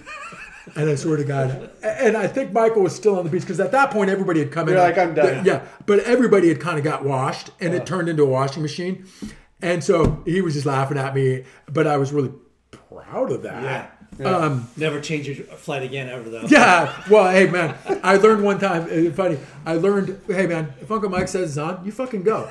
Uh, you know, like in the realm days, um, when we used to take a house there. One winter, it was like me, Donnie, uh, Don Frankenreiter, Curren, Snips, O'Connell. Okay, We we can't had- talk about the story. Okay. Well, because I was gonna say when Tom Curren tells you to go, you fucking go. Yeah, yeah. Okay. If Michael Ho tells it, because I was gonna say I had a funny story where Curren tells me to. We we used to do this thing sunset at six, no matter what, six a.m. at sunset. Twenty foot, one foot, we're serving sunset at six. And so, so anyways, one day it was kind of stormy, ten foot, and we paddle out. All you know, me, Pat, Snips, Curren, blah blah blah blah blah, and uh, we paddle out, and um, it was kind of kind of ugly and eggy and kind of gnarly, and like you know, I'd surfed enough sunset to where I, I'll do it, but it wasn't a day that I was like, oh, this is what I want to do. Um, and so we got about three quarters of the way out, and a fucking bomb comes, and Curren's like, "Go GT," and I'm like, "Okay." I fucking turn, go, like start to drop, and kind of caught my heel edge, got pitched over backwards, and watched the fucking barrel, like as I'm skipping on my back, feet up, head down, watching the tube go over my head backwards. Just got fucking drilled, held down for two fucking ways. Where my my I was wearing like a one mil fucking rash guard vest thing, or you know, like a one mil uh, neoprene thing it got pulled up over my head like hockey style to where now I'm underwater getting thrashed with my fucking thing over my head like I thought I was gonna fucking drown. I get up and literally poke my fucking head through to just get steamrolled by another one. So at that point now I'm seeing yellow and I get into the kind of flat water in between valves and the fucking paddling, and I'm like, oh, I fucking better paddle back the fuck out and do this again, because like, like A, current, B, like I'm just, I better get on the horse. Well, you catch one wave, you're over it. Yeah. So I paddle back out, shit you fucking not, took off the fucking next wave, did the same exact fucking thing, What? caught my fucking heel edge, ate shit backwards, fucking got drilled again, went to the beach. I'm like, fuck this surfboard. Went to town, went into Haleiwa, put it on, put, sold it on consignment at, at Surf and Sea. And like four or five days later, we were surfing Waimea one day. It was a 7 8. We're surfing Waimea one day. and I see this Brazilian guy paddle out on it. I'm like, sorry, dude, you're fucking cursed, man. I hope that works better for you than it did for me, you know. So, anyways, so, but I, all I'm saying is to close that aspect of it. If Michael says go, you fucking go. Yeah. if fucking Curren says go, you fucking go. And that's you know So you're saying I shouldn't ever surf with those guys? you should absolutely surf with those guys because you're talking about legends, right? Yeah. Lyndon would go. Yeah, you would, and you have no choice. Um, now, getting to the contest shit, what was rad about that through the Triple Crown experience? So I had already spent a bunch of time on the North Shore as just a surfer, fucking Yeah. fan out dude, and um, and again, hey man, like I saw fucking you know the remember the one year I think they ran the Billabong Pro, and I think it went from Pipe to maybe Sunset, and then Sunset to Waimea, and then ended up back at Pipe. Anyways, you know, this was still at the edge where, uh, oh, okay, so like, um, um, Derek Ho's fucking drop, the fucking cool ocean water, fucking gotcha tube fucking thing, Yeah. the uh, Carroll's fucking snap. Um, I remember, I think it was Barton Lynch won one year in a helmet. Maybe it was Occy, and it was all the way into the sandbar. That was super sick. And this That is when it was the- Occy won, Yeah, I think. Occy won that. Remember, it was super heavy, but it was making it all the way to the sandbar. west, Yep. yeah. Um, um, I'm just, but but again, like, dudes, I was a fucking fan. Like, like, Yeah. wait, you wait, you want me to talk about this shit? Okay, fucking, no problem. But Jesus Christ, like, don't fucking bother me when this shit's on. I can't fucking handle it, you know. Um, but I was really fortunate because again, likewise, I had such a massive amount of respect for those athletes doing such incredible things that again, I just I felt it was an honor to be able to, to try and pass that on. Dude, the that career path slash occupation, Yep, fun, right? fucking crazy. It's It's fun and it puts you in Well, in the it- spot. It really helped me when we were doing brands and shit. I'm going to tell you right Oh, now. yeah, yeah. Like I'd show up at a, I'd show up at Val Surf, and they'd be like, "Dude, fuck, how was that contest?" And I'm like, "Dude, that was rad. Where'd you watch from? I watched from there too. Fuck, that was the sickest thing ever. Like it just gave me like Clout again, and- and, well, and I wouldn't, I don't want to say it was. Because if anybody said, "Oh, where'd you surf today?" I'd be like, "Oh, fuck, I surfed out front." But where'd you surf? I was always interested to hear their story. So, so I always tried not to make it about my situation because we were just sharing the fucking stove. doing the same thing. Yeah, like, yeah, level works like, like, I'm like, oh wait, there's a wave in San Pedro. Wait, where the fuck is that? Oh no, there's not, by the way. But you know what I'm saying? Like, Yeah. it's like, fuck, man, this is fucking rad. Yeah. But you're seeing monumental like But it was fun to come home, in- right? you It was know, fun to come home, and they were like, hey, you're the they were there too. epicenter Yeah, our it was. Industry. it was a lot of fun. Slash culture. Slash. It was a lot of fun. Yeah. Um, but I did it as a fan first, and so so that really helped my business thing. And then if you fast forward to that kind of like that generation of Ho to Carroll to Tommy, Occy, and some of those guys stuck around. You know, Occy stuck around a lot longer. But then you know, like I mean, I can I fuck, dude. I remember the year that Kelly was kind of the. You know, between Quiksilver, OP, and Gotcha, they were all fucking hustling to get Kelly on their team. Like I, rem- I was fucking, I sat on the deck at yesterday's A-frame when they were all fucking haggling over it, right? So crazy. And it was kind of neato, you know. Yeah. And and again, like fuck, man, like 'cause up And I was just thinking, what what are the most memorable things? Be it a contest, a wave, or like a uh, there's a couple. like Yeah. a Uh, it'd be hard. It'd be hard to. If that's like saying, "Oh, wh- which one of my three kids is your favorite?" Like I love them all, course, right? Miles. Um, yeah, no, no, but uh, uh, yeah, that that's yeah, only because he just walked by. I hate it when the kids ask that. Who, I'm not your favorite. So and so is your favorite. Like you You guys know, are all. yeah. um, no, no, no. That's Doesn't the, happen. dude. We all bleed for the same fucking thing. So I will tell you this. I think um, you know those early the early North Shore ones of like those the, the Derek Ho tube rides. I mean, fuck, really? And even, you know, uh, the the Carroll Snap. I mean, that's Yeah. that's iconic Were shit. you announcing? I, I think that was right before. I think Yeah. that was right before I got that because that was the Billabong Pro. I was there as a fan, I think, for those ones. But I was sponsored by Gotcha, and so, anyways, so I was there for those.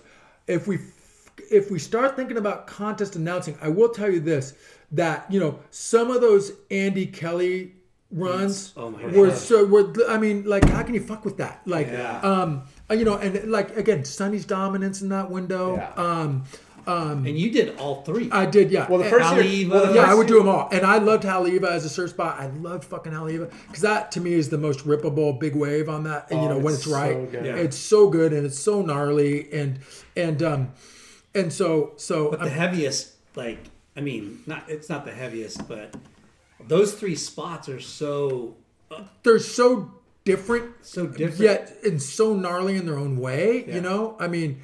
Pipeline has the But Pipe has the mystique, and it's Yeah. the closest fucking to the beat. Like you can be a tourist and be hundred yards from the death barrel. Like nothing fucks with that. How you many know? how many pipe contest or how many triple crowns did you announce? I must have done 10, maybe 12. I'll tell you the one, there's one that I didn't do that was the year that um that Kelly had the thing lock stock and if you remember, I think Andy Andy uh, 2 minutes 3 minutes to go. Yeah. And everybody kind of was like and I think it was a four man if I recall correctly, it was Corey, Rob, Kelly Yeah. and Andy, which is kind of funny that Corey and Andy were boys and Rob and Kelly were boys. Yeah. It was, and I, I didn't, for whatever reason, I didn't get the title. it wasn't just a pipe. no, it was the title. And and for whatever reason, I couldn't do it that year. I can't remember why I didn't get the gig, so I was watching it like everybody else. And um, That was the high five one. Yeah, I, I, no, I don't that think was it was the another high five one. one. Um, but the point being is, I was super irritated at whoever was announcing it at the time because they had kind of totally written Andy off through the whole fucking thing. Oh. And and I'm not saying that. Well, Andy was kind of my guy, but I'm not. I, I, you know, hey, I, I just was always into people doing rad shit. So whatever. I just want a good contest. That right? place is notorious for last second so wins. Andy, fu- so they had already fucking predetermined. It, like I said, if it was five minutes left, it could have been two. But the point being is, Andy got a fucking left and got the fucking score. He was comboed, got the fucking score, and came right back out. And you know, pipe. I mean, you back out there in fucking two- thirty seconds, right? Yeah. He got right back out and fucking backdoored Kelly on the next one, and fucking got a, a twelve on a backdoor wave, and ended up winning the fucking final. Yeah. And and Andy went let's just say Andy was not particularly happy up to about two minutes into the end of that fucking final. Yeah. And when he won, I carried some of that fucking anger to the beach, and it was pretty fucking rad to see how fucking fired up that son of a bitch was. Yeah. Because, and I don't mean that in a bad way. No, Um, passion. But and, yeah, you know, because the, he was the such, want to win. He was Raw. He was yeah, exactly. He was so incredible in that moment, and I'll tell you, when we're on the subject of Andy, I think the other one that clearly is a memory, and there's been a lot, um, and humbly. Um, well, I can say bef- before I say the other one with Andy, uh, but this includes Andy too. So there was the J Bay one between Kelly and Andy, where where And you clearly, yeah, yeah, I, I hosted that one. Yeah. Clearly, I thought. Don't get me wrong. They both Kelly and Andy had probably surfed four heats that day. It was a and it got kind of wonky in the afternoon. It was kind of big and it wasn't great J Bay by all means. The day had been, but by the time the final came around, it wasn't that great. It was the white wetsuit, Kelly's white wetsuit. year. Yep. And um You And- needed a nine something and win. Kelly, yeah, and Andy had it. Kelly then got that kind of layback fall thing at the end in the Yeah, bricks. yeah. And um and Andy Andy knew he didn't get the score. and we all I think Andy was already on the beach at that Yeah. point. Watching. And and um and it was crystal fucking clear to me that Kelly didn't get the score, in my opinion. And that's not because I was rooting against Andy or rooting against Kelly and rooting for Andy. I was just like that wasn't enough. Yeah. Like and and Kelly's the, I, God damn, I'm gonna probably get beamed by all your fucking followers. Is Kelly's style that it it just wasn't good. Yeah. He was wingy and he was sloppy and he kind of had a recovery and it was kind of like I mean I give the last minute heroics of it all, but it wasn't the score. Yeah. and He um, fell. I it was a fall. He fell And at the end. I thought so, and so. And don't get me wrong, where he fell at that tide, at that spot, in the bricks, gnarly as shit, like fuck, you don't want to be there. Um, but I didn't think he got the score, and and and the majority, of the people I was hanging with at that time, whether Yeah. they loved Andy or hated him, all thought Same Andy thing. got the yeah, Andy got it. I, I've watched when- that heat. Yeah, so you know what I'm talking. times, Okay, yeah. so so how's I this? think we all have. Yeah. Okay, Yeah. so here's a neat fucking factoid for you. So number one, so yeah, Andy was not fucking hyped. Okay, number two, I have Kelly's blue jersey that he won in that heat. Wow. So I have that. I have that jersey. How'd you get it? Dude, I was, the I was, homie, homie, homie. I got a lot of good. I got, I got a lot of good jerseys. I okay, bet. Um, but I have, I literally have not the one that he wore on the podium when it was dry. I have the wet, salty one that Kelly won in that final. Um, anyways, um, and I was always around that shit, so I got it. Whatever. But If Kelly won. anybody wants to buy Right, it, yeah, yeah, GT. exactly. GT five E's. hey, did we get that thing signed? Yeah, I believe I do have it signed. Yeah. Um, um, and it's funny because Kelly will argue me I have it, and I and Kelly's funny about arguing about shit like Yeah. that with me. Yeah. But trust me, I have the right jersey. Yeah. Okay. I watched you Yeah. Switch out, put on a new dry one. And go Yeah, no, no, and I got the wet one. I got the Here, wet one. here, let me switch that out Yeah, for yeah. you. Here, let's put on this new one. So, so, anyways, but but and uh, and it's funny because that particular year, if I remember correctly, all the airlines went on strike. Okay, and so that contest ended, and everybody panicked to try and get out. Right, and so if I recall correctly, everybody bailed to. Um, not Johannesburg. Uh, blah, blah, blah, blah. I can't. Uh, no, no, no, no. The airport. Um, it doesn't. Uh, fuck. I can't. Anyways, there's the local. So you to get it. Not East fucking London. Anyways, the point being is everybody bailed to the one local airport. To Yeah. then you usually would go from the local airport. Fuck. Um, and then you end up in Joburg, and then Port whatever Eliz- your big Port Elizabeth. Port Elizabeth. Yeah. Thank you very much. God damn that. I was like, fucked wait, me wait, up. oh, yeah, Port local Elizabeth. airport. I'm like, what, It's yeah, Port Elizabeth. Yeah. Do you know hour and a half away, whatever Yeah. it. Okay, so everybody jammed Port Elizabeth, got out, and then subsequently got stuck for like two days in Joburg, right? Yeah. I was like, you know what? I think I'm gonna get stuck. I'm staying. Right. The waves fucking went bonkers for those next two days, Oh. and Andy stayed behind. And and and uh, there's some pretty neat photos from that those days. And it's funny because Andy for those two days never let that go, man. Yeah. He was fucking pissed. You know what I mean? And I'm not saying he didn't wasn't justified by it. No. But Andy You was saw a little more pep in his step. He was fucking pissed. Was but he I- was he grudge fucking surfing those waves? yeah, think that was? I think the word you're talking about is hate fuck. Yes. so, anyways, so then, so then, so then. Which is an easy way to do because it's froze. Oh God, it's The waves got good. I mean, okay, really quick. Uh, the J Bay note, because usually what comes up is, oh, GT, what's your favorite wave on tour that you used to do, and all this shit. They're all fucking genius, right? But the interesting thing about J Bay, what you, what, the problem with J Bay, if there is one and there's not, is that the pace of the wave, you You have to go a million miles an hour. you you go a million miles an hour, but then unfortunately you fucking outrace the whole goddamn thing. Yeah. So like someone like Joel, or or and respect where respects due, someone like Shaun Tomson or Kelly. Um, fuck, I mean more. more, uh, yeah, it's all about pace and tempo Yeah. there because it's really easy. Like, dude, I've gotten great waves at J Bay, but the problem is, man, it's like you're going 500 miles per hour and you miss the whole goddamn thing Yeah. because you got to know when to make your marks to slow it down and get in the spot. So it's all about pace and tempo. Um, I'll tell you the other person pace and tempo that blew my fucking mind. uh, An announced at a contest I didn't call was Filipe Toledo that one year. Oh my god! Oh, like talk about just blow the lid off, untouchable. Like, anyways, so the other thing about Andy that I'm really, really proud to have been there for was his last win at Chopu. Um, he had come back. We all know some of the struggles he had had prior to that. Um, and he had come back. He was a little overweight, a little pasty, a little funky, um, but was appreciative. As like he had a bit of a lease, you know. He like he wasn't the same Andy, both physically but mentally. He was a it, it was pretty rad. Yeah. Um, and as someone who hung out with him a fair bit through a lot of his different phases, um, it was neat to see him like that. Yeah. And so when that year, when he, when that year at Chopes, fuck, I think the final was like two foot and pooey. You know, it was, Yeah. it was, the, don't get me wrong, there were some great waves that year in that window. And I remember Manoa's Reef right up above Chopes, like they were got Hall of Fame waves. Everybody got fucking cover shots off of it. But by the time the final came around, it was pretty pooey. And I can't remember God, did Andy have like Bruno Santos or something in that thing? But anyways, he had kind of a funky draw to where I'm like, oh damn man, Andy, you made it this far, and this guy by rights could probably win because it's not like, oh my god, it's that fuck. Nobody's better at Chopu than Andy when it's eight When feet. it, when it, but when it is smaller, it benefits the regular or the the, the, the goofy footer front. side. Somebody who can just do some turns, right? Yeah. And and it was a turny day.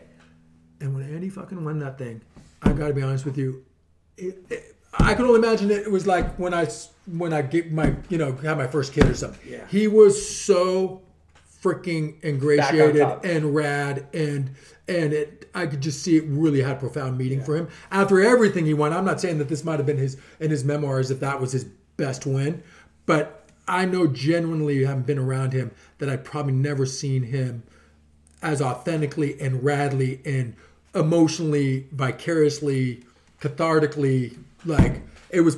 It, was a pretty, it was pretty rad. win.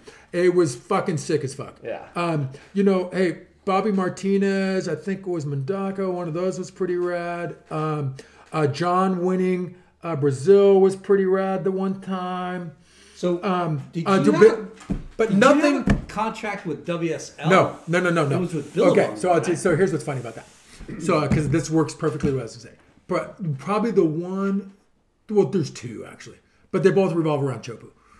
The first one was the Code Red bit. Okay, like that Code Red swell.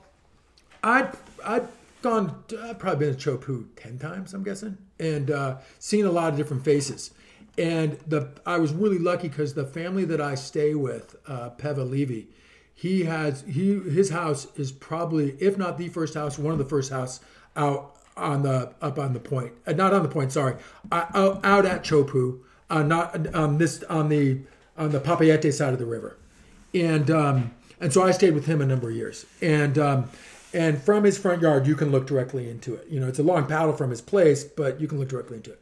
And when the code red thing was coming, we all knew a couple days in advance that it was going to be significant. That's J-Lar's phone right there, Knight Rider. Damn you, Jay. Dude, come on, I got my phone on silent, bruh. so, anyways, we all knew that swell was coming. And there was a lot of talk about Gendarmerie closing the lineup and nobody could surf and none of the Billabong skis could go in the lineup. And there was all, it was, you know, it was going to be everything it was.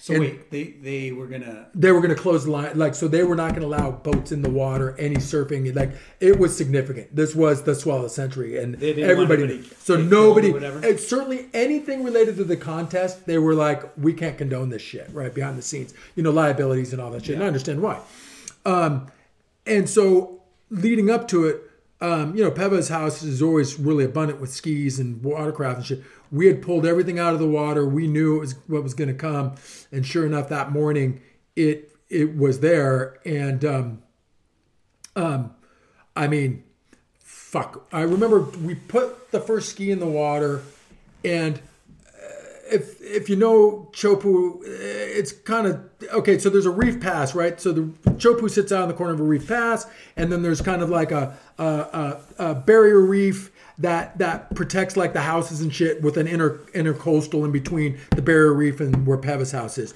and that's usually tranquil flat water, just beauty, like fucking. Well, that particular morning, there was probably about a 40 fucking knot current going through the inner out towards Chopu, right? And um, so we dropped the first ski in the water, and and I remember I think I was I think I jumped on it, and I literally had to keep it going like you know 20 30 miles per hour just to keep it in place because it was such a current going. Wow. So we got the skis in the water, and I think I So was. wait, did you wake up and get on the jet ski to go surfing? Fuck no! fuck, fuck, triple. Did they? Fuck they no. forecast this as well, but did they know it was going to be this? They big? knew it was going to be a macker. They weren't sure how consequential it was going to be. so, anyways, so I think me and Garth, who I know you've had on your show, Tarlo, I think I was with Garth on the back of the ski in the first part of the morning, and um, and so Garth was driving, which I was perfectly fine with, um, and I think I had like my Canon G9 or something in my hand, so I was shooting photos off the back and I mean, I got some incredible photos. Um, you know, so so so the one the the um, okay. So a couple standouts of that was Maya Gabeira catches like a you know um, who was it? Was it Carlos Burle? Whoever her ski driver was, rips her into one uh, ten footer, which I would have had no part of, by the way. Okay, so I'm giving her credit for going on a ten footer, yeah. except to say that she ate shit, and behind it was like. Okay, whatever. Again, Hawaiian. What do you want to call it? I don't know. They were calling it 15 foot. I'm telling you, the fucking 30 foot chopu waves. Okay, like, like, like I can show you photos on my phone. Like, you tell me how big it is. Like, like, and as thick as it was, yeah, I just fuck. So Maya got fucking killed, right? And and she unfortunately got washed, and it was like where they normally have the tower, and it's kind of you know like goes from dry to four inches of water. It was a fucking flood over the fucking reef there, and luckily she got blown over. But what was weird was Burle didn't shoot in and go grab her, and um, right away. Like let's say she got hammered on the first one, he didn't go in because I mean I don't I'm not sure I would have either because it was fucking like you know the whole fucking ocean was unloading on it. So at one point we were kind of off to the side and um and um Poto uh, Vetea David was on a ski with a board and fins ready to go out and he literally like GT and he threw me his fins and his board he shot in and fucking saved her at fucking life. Wow. Grabbed her, she gets pulled back out, and she's bleeding from her ears, maybe her eyes, kind of white, like borderline. And I'm pretty sure they. I'm not saying she would have died, but she was not in a good fucking way. Yeah. Which they got her out of the water, and, and Poto deserves a lot of fucking credit for saving her ass. Um, the other one of that session was in back to back. Um, well, it's funny. Okay, so at one point I can't And- remember. and guys even like going consistently on waves. One hundred percent. Like I Like, think it was after- Laurie Towner. Um, Like- I think um, um, um, um, um, Laurie Towner, Dylan Longbottom. Um, I remember Raimana got one early, but ate it on another one, so he kind of was out of the game. Is that when um, Nathan was going? Okay, too? you just thank you, Q fucking Nathan. So mind you, Nathan. Na- yeah, Bruce lost his shorts on that session. So I can't remember. Garth might have still been driving. I might have been at that point by myself. I can't remember, but I think I was by myself at that point on the ski. So I was driving ski by myself, and um, and so, so and like CJ Hobgood sitting out there just on a board, sitting in the channel, It wasn't riding waves, but he was on a board, you know, like like anyway. There's a whole peanut fucking gallery out there, not the Yeah. same level of peanut gallery that normally is there, but anyways, at Yeah. one point I'm putting around like saying good morning, fuck, and there's fucking Nathan. And like you know, like CT dudes were there, and I'm like Nathan, what the fuck are you doing here? He's like, oh dude, I was I was like honeymooning with my old lady on Moorea, and we heard the swell, so I'm fucking over here. He's like, dude, will you tow me into one? And I looked at him and I'm like, are you out of your fucking mind? Like, dude, I'm not even qualified to fucking be like sitting on this shit ski. Like, like, like, This thing stays in the like, channel. I'm That's like, it. yeah, I'm like, homie, you're welcome to sit on the back of my fucking sled right now just to get out of the water, but I'm not fucking towing you in on fucking. What the fuck are you? Out of Yeah, your what am I gonna mind? do? Like, yeah, like, dude, Send it? yeah, like, like, dude, not a chance. And holy hell. And we laughed, and, and again, if we ever get to it, Nathan and I were in a band together at one point, pretty good friends along the way. So, so it was fun to reminisce. Like, dude, what are you doing here? And Nathan's all, you know, ah, yeah, um, super thoughtful, fucking, you know, stern thinker guy, you know. So, anyways, um, so I think as I'm talking to him, I think it might have been Makua. Somebody pulled up on a ski and was like, "Oh, you want a fucking whip? Okay, I'll fucking give you one." And um, so, anyways, so off goes Nathan. Maybe sitting in the channel. and I'm on the channel on ski, and so maybe ten minutes fucking later, like clearly the biggest fucking set of the morning was coming. And no joke, man. Like I was scared as fuck, and I was on the ski, so I start fucking putting out well before anybody else. Like I'm like, I ain't getting fucking tangled up in this shit. So I start fucking gassing it, and one hand with the fucking finger, the other I had my G9 in my hand, and fucking uh, Alex Gray gets. I think if I recall, the order went Alex went first. I think Nathan went second. And I apologize, any of you fucking historians, if I get it backwards. Trust me, I was there. I got the photos to prove it. But the point being is, I think Alex won on the first one. Just got a ginormous one. Okay, like, like, it? yeah, and he made it, and it that was the one that made a cover of about eight thousand fucking max, right? And it was incredible. Okay, and good for Alex. I don't really know him, but he always seemed like a good timey guy, and good for him. You know, like, not bad for a kid from the South Bay. Jesus fucking yeah, from a closeout, you know, what else? Yeah. So then on the next one, I kind of was like skiing, kind of trying to shoot the photo, like like oh fuck, oh fuck. and all of a sudden I realized it's fucking Nathan, and his might have been bigger. And he kind of was running it and then kind of got troughed out and kind of sucked up, but he kind of lost it in the blowback. Like he kind of almost had it Yeah. and just ate shit It ate him. so fucking bad. Oh yeah. Like, and I, I can't, like, again, I can show you the photos on my phone because Yeah, that was one thing I uploaded. An oil tanker inside that thing. And so, I mean, I got goosebumps. You're like, I So- think my friend is dead. So, anyways, and I'm like, oh my God, Nathan. And fuck Nathan. He got fucking so worked, it blew him, but instead of fucking blowing him to the bottom, it blew him straight out the back. That dude shot out the back like a cannon and, and escaped his, you know, escaped his fate. Sorry, did I just knock the microphone off? No, Um. I'm getting all excited. Oh God. So, anyways, so Nathan, out of everybody, and people, I must admit, there was probably a lot more fails than makes, Oh, especially sure. on the bombs that day. Um, but Jesus Christ, Nathan gets blown out the back unscathed. Don't get me wrong, his board's now up over the reef, like, you know, uh, on the other side of the tower. Yeah. And so Nathan kind of comes swimming over. He's like, "Hey man, can you get my board?" I'm like, "Are you out of your fucking mind, dude? Like, I'm not going in there." Like, but it was so cute because Nathan's just so like, dude. I'm Just like, I'm like, I'm like, oh my god, I'm gonna call Harry and just tell him that you fucking should have died, but you didn't, and you're my fucking hero. And oh my god, He's like, and I'm gonna go get another one. Straight into it, right? and then right shortly thereafter, I don't think it was the same set, but that's around the same time that Bruce lost his shorts and all that kind of, and it was super fun, and and for how gnarly it was, how it's just crazy, and so so, but but I must admit, like um.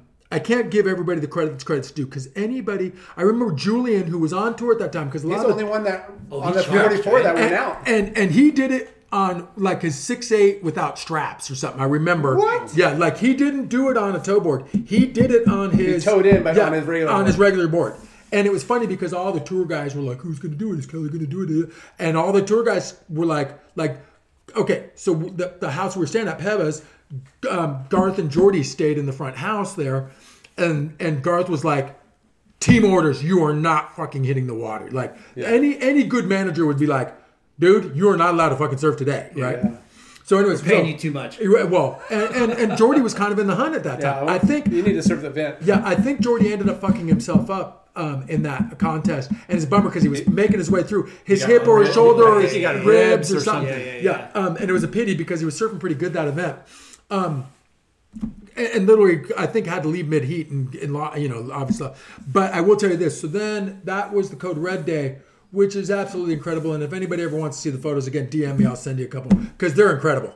We're and, gonna need those photos. um, and then so then um, but I the thing about it was then the next day when it kind of fell off, they were running the contest again. When I say fell off, it was still fucking ten foot fucking chopu, like twelve foot chopu. As it gnarly as wasn't it gets. It was just not code red. And I remember wh- whoever the first heat was, I believe, um, was it Hayari? Anyways, there was a super ripping Tahitian surfer that had made it through. It wasn't Manoa. I think it was Hayari. But anyways, fucking one of the raddest dudes out there. I remember he had the first heat that morning, and it was fucking pumping, and he was riding a big fucking board, like way bigger than anybody ever I'd seen at Chopu ride, and and they were all kind of dodging sets, and it was gnarly. And for him, for me to see him kind of dodgy, I was like, ooh, oh, this is to be a heavy day. And I think it was the second heat that Ace Buchan was in it. If it wasn't the second, it was the third. Ace was in it, and Ace fucking nailed one. And when I love Ace, he's such a rad fucking human being. that one? No. No, I, we did did win a Yeah. he did win Chopu once though. Um, But he I don't think it he, and he like, sent yeah. it, and that opened it all up. After he got the one, it kind of paved the way that everybody all of a sudden went. You know what I mean? But I remember that morning, I was like, Ace had a total eye opener paddle in, and um, and good for Ace that everybody else when they're like, okay, I guess it's doable. You know what I mean? Um, but the Chopu experiences, hands down. And again, you asked me, okay, was I working for WSL or Billabong? No, I worked for Billabong. I did all the Billabong events at that time for the WSL, and this will play into a bit of the tail end of this. Is I worked for Billabong at that time, or I didn't work for Billabong. I worked for Von Zipper, but Billabong hired me to do their webcasts as one of their commentator reporters, whatever.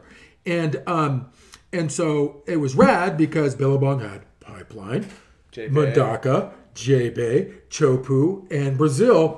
Who, anybody want to sign me up? Like, okay, like this Yeah. doesn't suck. incredible. Okay, I mean, throwing Fiji and I would have been fucking, you know. Oh, I take that back. Snapper? Fuck, I'll do it. What? Uh, France? Okay. Like they're in a spot on tour. Dream- I wouldn't dream- mind. dream tour. Yeah, yeah. Like whatever. Okay, let's go. Um, so, anyways, so Chopu. So, so the year that Kelly made the final, and again, I apologize if Which I'm year? getting He it won right. like 10 He- well, okay, but he won it the year that I think it was CJ. It might have been Damien, but one of the Hobgoods and him, and then CJ. I, th- I believe it was CJ. That's when he drank his beer. CJ, CJ, I think dislocated his shoulder or Yeah. something during the final, and it left Kelly out alone. Yeah. And so, and at that point, I think Kelly already had a ten, and then CJ got hurt. And if anybody was going to beat Kelly on that roll, it could have been CJ. Um, so, so Kelly had already probably had a ten at that point, and it's funny because so I was I was the reporter dude from the boat, and they were calling it from the tower. Well, at one point in my little headset thing, they're like, "Psh, "DT, we lost comms to the tower. You got to call it from the boat. Like we're live. It's the final. Call it from the boat." And in that angle, we were, and trust me, like I, it was kind of fun that we were always the furthest in boat in the line of boats on that little buoy line that they stretch out there, which also made for some pretty entertaining times. Like, am I should I jump off this right now? Because this could fucking get weird, right? Yeah. And it was pumping. You know, it was, uh, you know, By it was about six to eight foot. Yeah. And this wasn't. I don't think this was the Code Red year. This predates Code Red. I think this was like probably 2006, It was 2007. gloomy, overcast, and oil glass. Exactly. and- That was the yeah. year that Bruce, that the first heat of the day was big and gnarly, and Bruce was comboed and came from behind Yeah. and, and got out of combo and won his heat. And then that afternoon, it turned into fucking dream. You know, Yeah. like every afternoon, Chopu gets that golden light and the wind goes just right, but and it's got a little smaller, so it might have been six to eight foot by Chopu standards. Like no normal person would want to surf it that big, but they were fucking eating it up. And so oily, you know, just per- so. Anyways, so at that point, they call me Kelly's. CJ might have been out of the water at that point, or I might have reported that CJ just got taken away because he had an injury. And Kelly's now in the water by himself, and I'm calling the heat Um, because the tower's gone. And Kelly gets his next one, and again gets another fucking ten. And I'm just like lost the shit. He's out there by himself for like th- 25, yeah, 30 yeah, minutes. exactly. over It was heat. the better Yeah. balance of the heat. Like if it was a 40 minute heat, he had 30 minutes by himself, right? So, so anyways, so he he gets his second 10 and any of you guys remember this and probably don't, but whatever. I'm yelling on the thing. You're a fucking freak, you fucking weirdo. Like complimentary weirdo freak. But you didn't know you mic'd up. And, and oh, I knew full well. Okay. and so Kelly comes paddling by our boat. And I can't remember, maybe it was Chris Binns, one of the Aust- Australian Surfing Life reporter or somebody, fucking hands him a beer. Yeah. And I'm just, and Kelly and I are kind of mates, so I'm like egging him on and fuck yeah, whatever it was.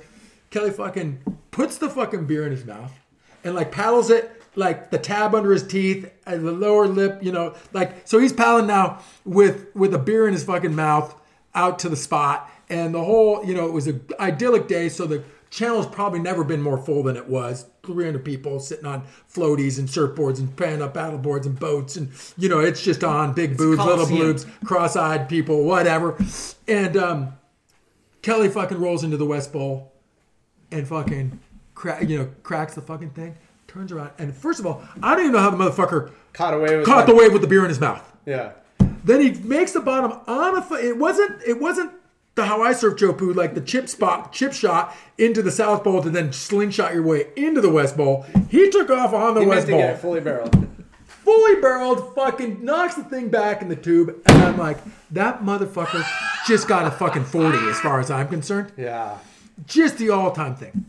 And so it's funny because so Kelly, in my opinion, Kelly got a 40 in that heat. I, th- I think there was four waves that were 10s in that Yeah. heat. And, and and the beer wave was probably a 20 in my eyes. So because I just love that shit, right? And so so after the contest, again, don't want to say the wrong thing, kids. I think I got that jersey, and I think I also got in an argument with Kelly about it. Okay, but anyways, so so anyways, so after the event, this was the time that Rabbit was hosting or was the president of the tour, um, WSL or whatever. Hell, it might have still been the ASP at that point. I don't fucking know. But the point being is, yeah, it must have been ASP. So Rabbit's the press, and Rabbit was kind of a mate, and so we're having some beers after the, the event, and he's like, fuck GT. I watched that event. That was fucking all time, dude. You fucking blah blah blah blah blah. Paying me a lot of compliments from somebody who I absolutely adore and Yeah. and respect. Legend. And um, and and he's like, GT, you have to do every event on tour. And I'm like, I'm like, wow, Rabbit, that is so neat. But number one, you can't pay me enough. Yeah. Number two, I got a day job. Number three, I got three kids. Number four, I can't be on tour 10 months of the fucking year. Like, Right. it's just not going to be. But I said, I'll be honest with you, PT, because this was at a time that Billabong would do four, Quick would do two, Rip Curl- would do a couple. me- call me when you need me. Right. And, and I'm like, but I've got to be honest with you, PT, I, or PT, um, Rabbit. I got to be honest with you. I do think that if you really wanted to elevate the game of the webcast thing, it would be great to have one crew do all the events. And this was in like 2006 or 2007, Yeah. which is subsequently what um, the World Surf League ended up Yeah, doing, yeah. which I think is the right thing to give it continuity. Hey, I'm a basketball fan, so like I, you're like, hey man, the, you know, if it's um, you know, if it's Reggie Miller and um, Chris Harlan calls all the West Coast games, there's continuity in their yeah. call, you know, and so so at that point, um, um, that was that I guess to, for the surf contesty thing, that one really stands out just because again. I, and like I said, I, I think I handed Kelly a few of his titles, and that wasn't he didn't get a title there. He ended up I think winning it that year, but um, but Pipe. Yeah, maybe. And I and, and you know what? Here's the fucking funniest thing. Like being around all those dudes. Okay, like like again, I, w- I was always, I- and, and I give credit to Kelly that when I first started hosting the tour on the regular, Kelly and I had been friends since he first showed up, staying at O'Connell's house during the NSA days and stuff. That and he was surfing Creek, so I got to know him when he was probably twelve or thirteen. Um, Kelly. Kelly really made it easy for me because we were homies. And so whenever, and I interviewed him a lot because he always won uh, every heat, every time, whatever. And so all the other surfers really saw how much fun I was having with Kelly. So I think it lowered everybody's guard Yeah. To one, you know, like again, I didn't know Mick prior to doing the tour, but me and Mick became best mates, and Mick's a fucking rad guy, and and he loved it. That I, like, don't get me wrong, I, I, I here's how I approach that shit. When I was the reporter guy, and I know fucking people always go like, ah, GT's gay and GT's this, and oh my god, look at his outfit or whatever. Um, look, I always did look at that a little bit as entertaining in the sense that that okay, Ronnie Blakey, who I think does an exceptional job. Ronnie and whoever, Ronnie and Snips or whoever was doing it at that time, they were fucking great. But they were eight hours a day, like, oh, okay, heat one, blah, blah, blah, blah, blah. So they had their thing. And I figured by the time you got to me, like, hey, man, let me, like, we're here to have fun, right? Let's blow some sunshine up some people's ass, you know? And, and at the same time, Yeah, you're getting emotional. yeah, let me. Um, um, someone like um, um, I'm trying to. Th- I'm just trying to pick out somebody. Any anybody on that tour is fucking great. Um, someone like um, Glenn Hall, who might not win many heats. If he got a fucking chance to talk to me, I'm gonna let him fucking shine. You know what I mean? Yeah. So, so my point being is, this was their two minutes to fucking at least give some love, right? Yeah. So my whole thing was always like, don't get me wrong, if if you know, like if Ace Buchan did some fucking rad tactical move in the heat, I'd like to think I always caught it, okay? Because I kind of was a student of the game, okay? I'm not saying I'm qualified to carry anybody's jersey walking to and from the beach, but I understood it strategically. And I was around smart people like Snips and Dino, and, you know, and, and Ace Buchan to have an understanding, Kelly or Pat O'Connell. Like I was around those guys well enough to know some tactics, all right?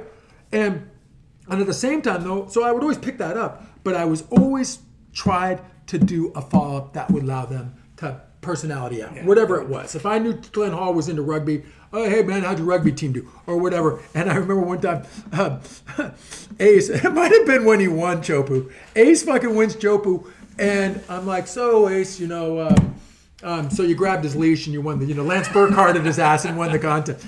Whatever I asked him, and it was a tactical move, whatever he did, and Ace just went into this just furrowed eyebrow, brain scientist explanation, which was spot the fuck on. All right, like Very calculated. like super rat. Yeah.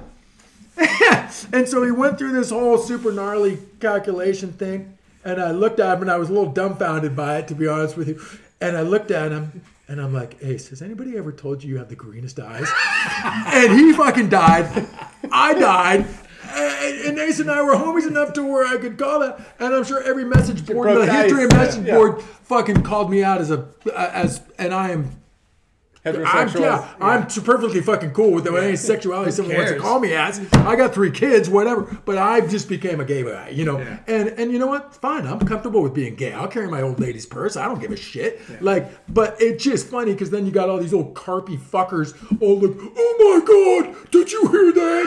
He's a gay dub. Look what he's wearing. And duh. It's like, dude.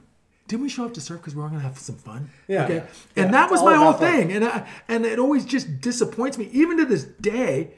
Like when I see this stuff, and uh, at this point, I'm hey man, I'm a civilian, so I don't got any skin in the game. I'm just a fan. But when I see all this shit, hold on, don't don't stop me. When I see all these son of a bitches like writing off the tour because they can't pull something off because of COVID, I'm like, shame on you. Yeah. Like, do you not have anything better to do than than not like? Why would you cheer against it rather than like, hey, dude, I'm not gonna lie, surf contests were never like the most important thing to me in surfing. All right, but do I think it's important to have a world champion? Hell yes. One hundred percent. Yeah. It legitimizes what we do, and it legitimizes, it legitimizes raises those bar. incredible those incredible athletes deserve everything they freaking get. Yeah. It Okay. raises the bar. But but do I is that what motivates me to surf at this point in my life? Hell no. No. But but do I do I think that somebody deserves to be a champ? Hell yeah. And do do I want Pat O'Connell's ex job to try and determine how to get everybody from freaking California to Brazil to to Australia to not let everybody get the COVID? Hell no. Like that's complex, man. Like give them a fucking break. God damn. It just bums me out. And again, write me off, guys. But but it's just like, dude, can you just cheer for it rather than ride against it? Absolutely. And- Amen, dude. Yeah, and, Amen. and and it just bums me out because um because listen, man, like I said, that, hey man, surfing one foot Salt Creek, that, I'm not thinking about world titles, okay, by all means. So so anyways, um and and by the way, really quick on the on the world title thing, the other rad part about all those spots. I always got really good waves. So I was just gonna say, I hope- I hope you guys score some super fun because All right. when the cuts go down, are we got to get cut off? Episode one. Oh God. Okay. Episode one. Can, It cuts off okay. here. Okay, can I give you one? Yeah. Okay, because we're on Chopa. So what was rad was every fucking every every contest, right? Depending on the waiting period. Okay, a lot of the times, like, oh shit, we'd run the first couple rounds in the first half of the two week waiting period. Yeah. And then, oh shit, it's going to be flat for three days, and then they'd run in the back after the waiting period. And I prayed for those. Yeah. Because because a let me vacation for two weeks in a sick ass spot and go game reserves in South Africa or go fishing and fucking boating around in Tahiti or whatever, or Bilbao, go to the museums or whatever. But also that first cut, you know, they cut down. Like I would always hope, hey, run to the quarters and let's have a break, because then there's only like eight dudes left, Yeah. Everybody else dude, next and they're out. all gone. Yeah. And and every local spot, it's like as soon as the tour comes down, they're all hiding out for that fucking two week window. They're you know nobody's trying to get waves off the pros. A couple guys might be, but for the most part, the lineups are always empty, and you're like, oh fuck, okay. Yeah. And so so I kind of had a tendency to score some Secret waves here and there, yeah. And uh, and one year, so one year we're at Chopu, and um, this was actually after the event. We're one year after the event. I'm staying at Peva's house, and most of the time when the event ends, I'm going to tell you right now, I pull the parachute, man. I'm like, pack the boards. I'm at the airport. I'm fucking out, right? And so, so the waves again, the waves went off. It was kind of four to eight feet, maybe. Um, and it ended in idyllic conditions, and the final was over. I can't remember what year it was, but it was just beauty. And so the event ends, and I get back to the Pevis house, and I'm already packing up my boards. And um, and Julian was like, the Red Bull ski was at the house, so Julian was like, "Hey GT, I'm gonna go surf chubs. You want to go?" Change your And I, flight. and I hadn't, no, I hadn't, had, and I hadn't put my six eight away yet. And I was like, I think the fins were still out. I'm like, "Fuck yeah, I'll go." So we get out. Me and Julian. right, we got to cut it. Oh, we, go, we gotta hear this. Okay, because this is my, gonna- like my claim of fame. Yeah. Here's my claim of fame. So we get out. Okay, you can cut it wherever you want. So you can regroup it. But we get out to the buoy line, and the lineup's fairly packed, and it's going off. And I'm talking everybody. And your boy Brett Simpson probably will remember this. Simpo to Kelly to Dorian to Gabriel to Noodles Webster to Ramon on the inside on a ski. You name it. Anybody who was left in town was out. Okay. And so Julian pulls up to the buoy line, and I'm like, "Hey, do you want me to tie it off? Like, usually if I'm the passenger, I'll jump off and just tie it off. And he's like, no, mate, go right ahead. So I jump off, and and it was like South Runners with a combination of a West Bowl wave. And so, so I paddle out, and I'm like, oh yeah, what's up, and that, and I could tell there was some tension and lineup. And I remember, I think Simpo was yelling at Kelly because he kept on catching all the waves, and it was kind of funny. And I was like, oh, I thought they were kind of friends, and like you know, it's just kind of funny. There was some tension going on, right? And then again, there was like, you know, three waves to a set and maybe a couple swing wide. So it wasn't a lot. But when they came, it was fucking dreamy. Like I remember Klaus, um, uh, Jared House was, anyways. So I paddle out and I'm like, oh, what's up, boys? Okay, right. And and and there was a bigger part of the group was sitting on the west side of it, which I'm not capable of taking off in the middle of. So I always kind of chip shot, go went for the high point chip shotters, right? Huh. So I paddle all the way out to the fucking top, almost to the edge of the tower, uh, which is my little lineup marker, and I kind of found this little empty spot, right? Like I had about 10 foot radius or 12, you know, I had a little bit of zone. So I'm like, okay, if something comes, maybe I got a little spot here. And sitting outside me, maybe by that 10 yard radius, was Noodles Webster, if you remember that guy. Yeah. Okay, so Noodles, and I, and at that point, he wasn't on tour. He was just there. Who knows why he was there, but he was there. And so, sure enough, fucking, I could not have sat there for more. And I'd said, hey, what's up, Noodles? Okay, whatever. I couldn't have sat there for more than three minutes, and poof, here comes the set, right? And I'm like, Right to you. I'm like, oh fuck, oh fuck, oh fuck, oh fuck, oh fuck. And Noodles had the spot. Like I, by all means, had nothing. Like, He was- he was in like, the- like his it zone. was his wave. And so he Noodles paddling, and I would have put hundred dollars on it. He was gonna catch it. He fucking misses it. So at the last minute, I spun, and like, dude, like caught the fucking thing. And luckily, like I said, it's kind of the chip shotty section. But by all means, any wave around here that I've ever dropped into is way heavier than that. But the point being is, it wasn't like a full West Bowl airdropper, you know. But it kind of was for me because I'm slow and fat and old. Yeah, got in. So I get in, and right as I'm dropping in, Medina is on the fucking shoulder, like just, you know, again, 10 yards down. I call off Medina, like, "Woo!" you know, like whatever I fucking said. Barely make it to the bottom, like kind of airdropped it, kind of grabbed the rail, kind of like got to the bottom. And I'm like, oh shit, what do I do now? And I just kind of set the rail and kind of went straight and got fucking barreled across the Yes. whole fucking spot, right? Yes! And so, so, and I'm talking, and I seem to recall maybe I should embellish this a little bit, and I do believe it's true that maybe I think I caught the third wave of the set actually, because I think uh, because I came shooting out of the fucking tube, got spit out, full blown. I got, it. and again.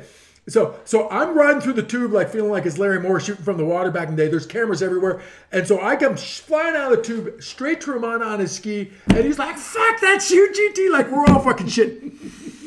And so Shane and Kelly, I think, caught the first two waves, and they saw it, and they're like, "Holy shit, GT! What the fuck?" Right? And it might have been a six foot Chopu wave. Who the fuck? knows? But Good certainly like the heaviest fucking barrel I'd had in a while. And so, so, so, so I come paddling back out, and I'm all to the photographers. I'm paddling by. I'm like, get "Yo, that- dudes, anybody? Hey, GT, I'm paying whoever got that fucking shot. GT. I'm in. GT at vonzipper.com. fucking nail me, man, because I will name your fucking price. right? Yeah. And I'm sure they're like, who's this fat guy who can barely get to his feet? I'm not shooting this shit, you know? But anyways, and I'm paddling by and Simpo's all like, oh, fuck, you know, like he's all pissed. Everybody's pissed. Julian comes paddling back out and he's like, comes up to, because I paddle right back out to, to kind of where I was sitting by Noodles. And Julian comes out. He's like, fuck, GT, I cannot fucking believe you got that one. and we're all fucking laughing about it, right? And sure enough, not five minutes fucking later, kind of same situation. I get another deep one. This time, though, I kind of sawed off Leo Fioravanti, which at that time was probably a 14 year old Grom. But here's the thing I couldn't not go. I was committed and, I, and he was already- deeper. you already but got I, the frost feeling Yeah, of, I couldn't not go. I'm going. And I felt so bad because he was a nice kid. I just met him on that trip. And, but but at that point, I couldn't have pulled out. Like I, I had to go. So Oh, you I, snaked him? I didn't mean to. All right, we gotta cut it off. Yeah. Okay. Dude.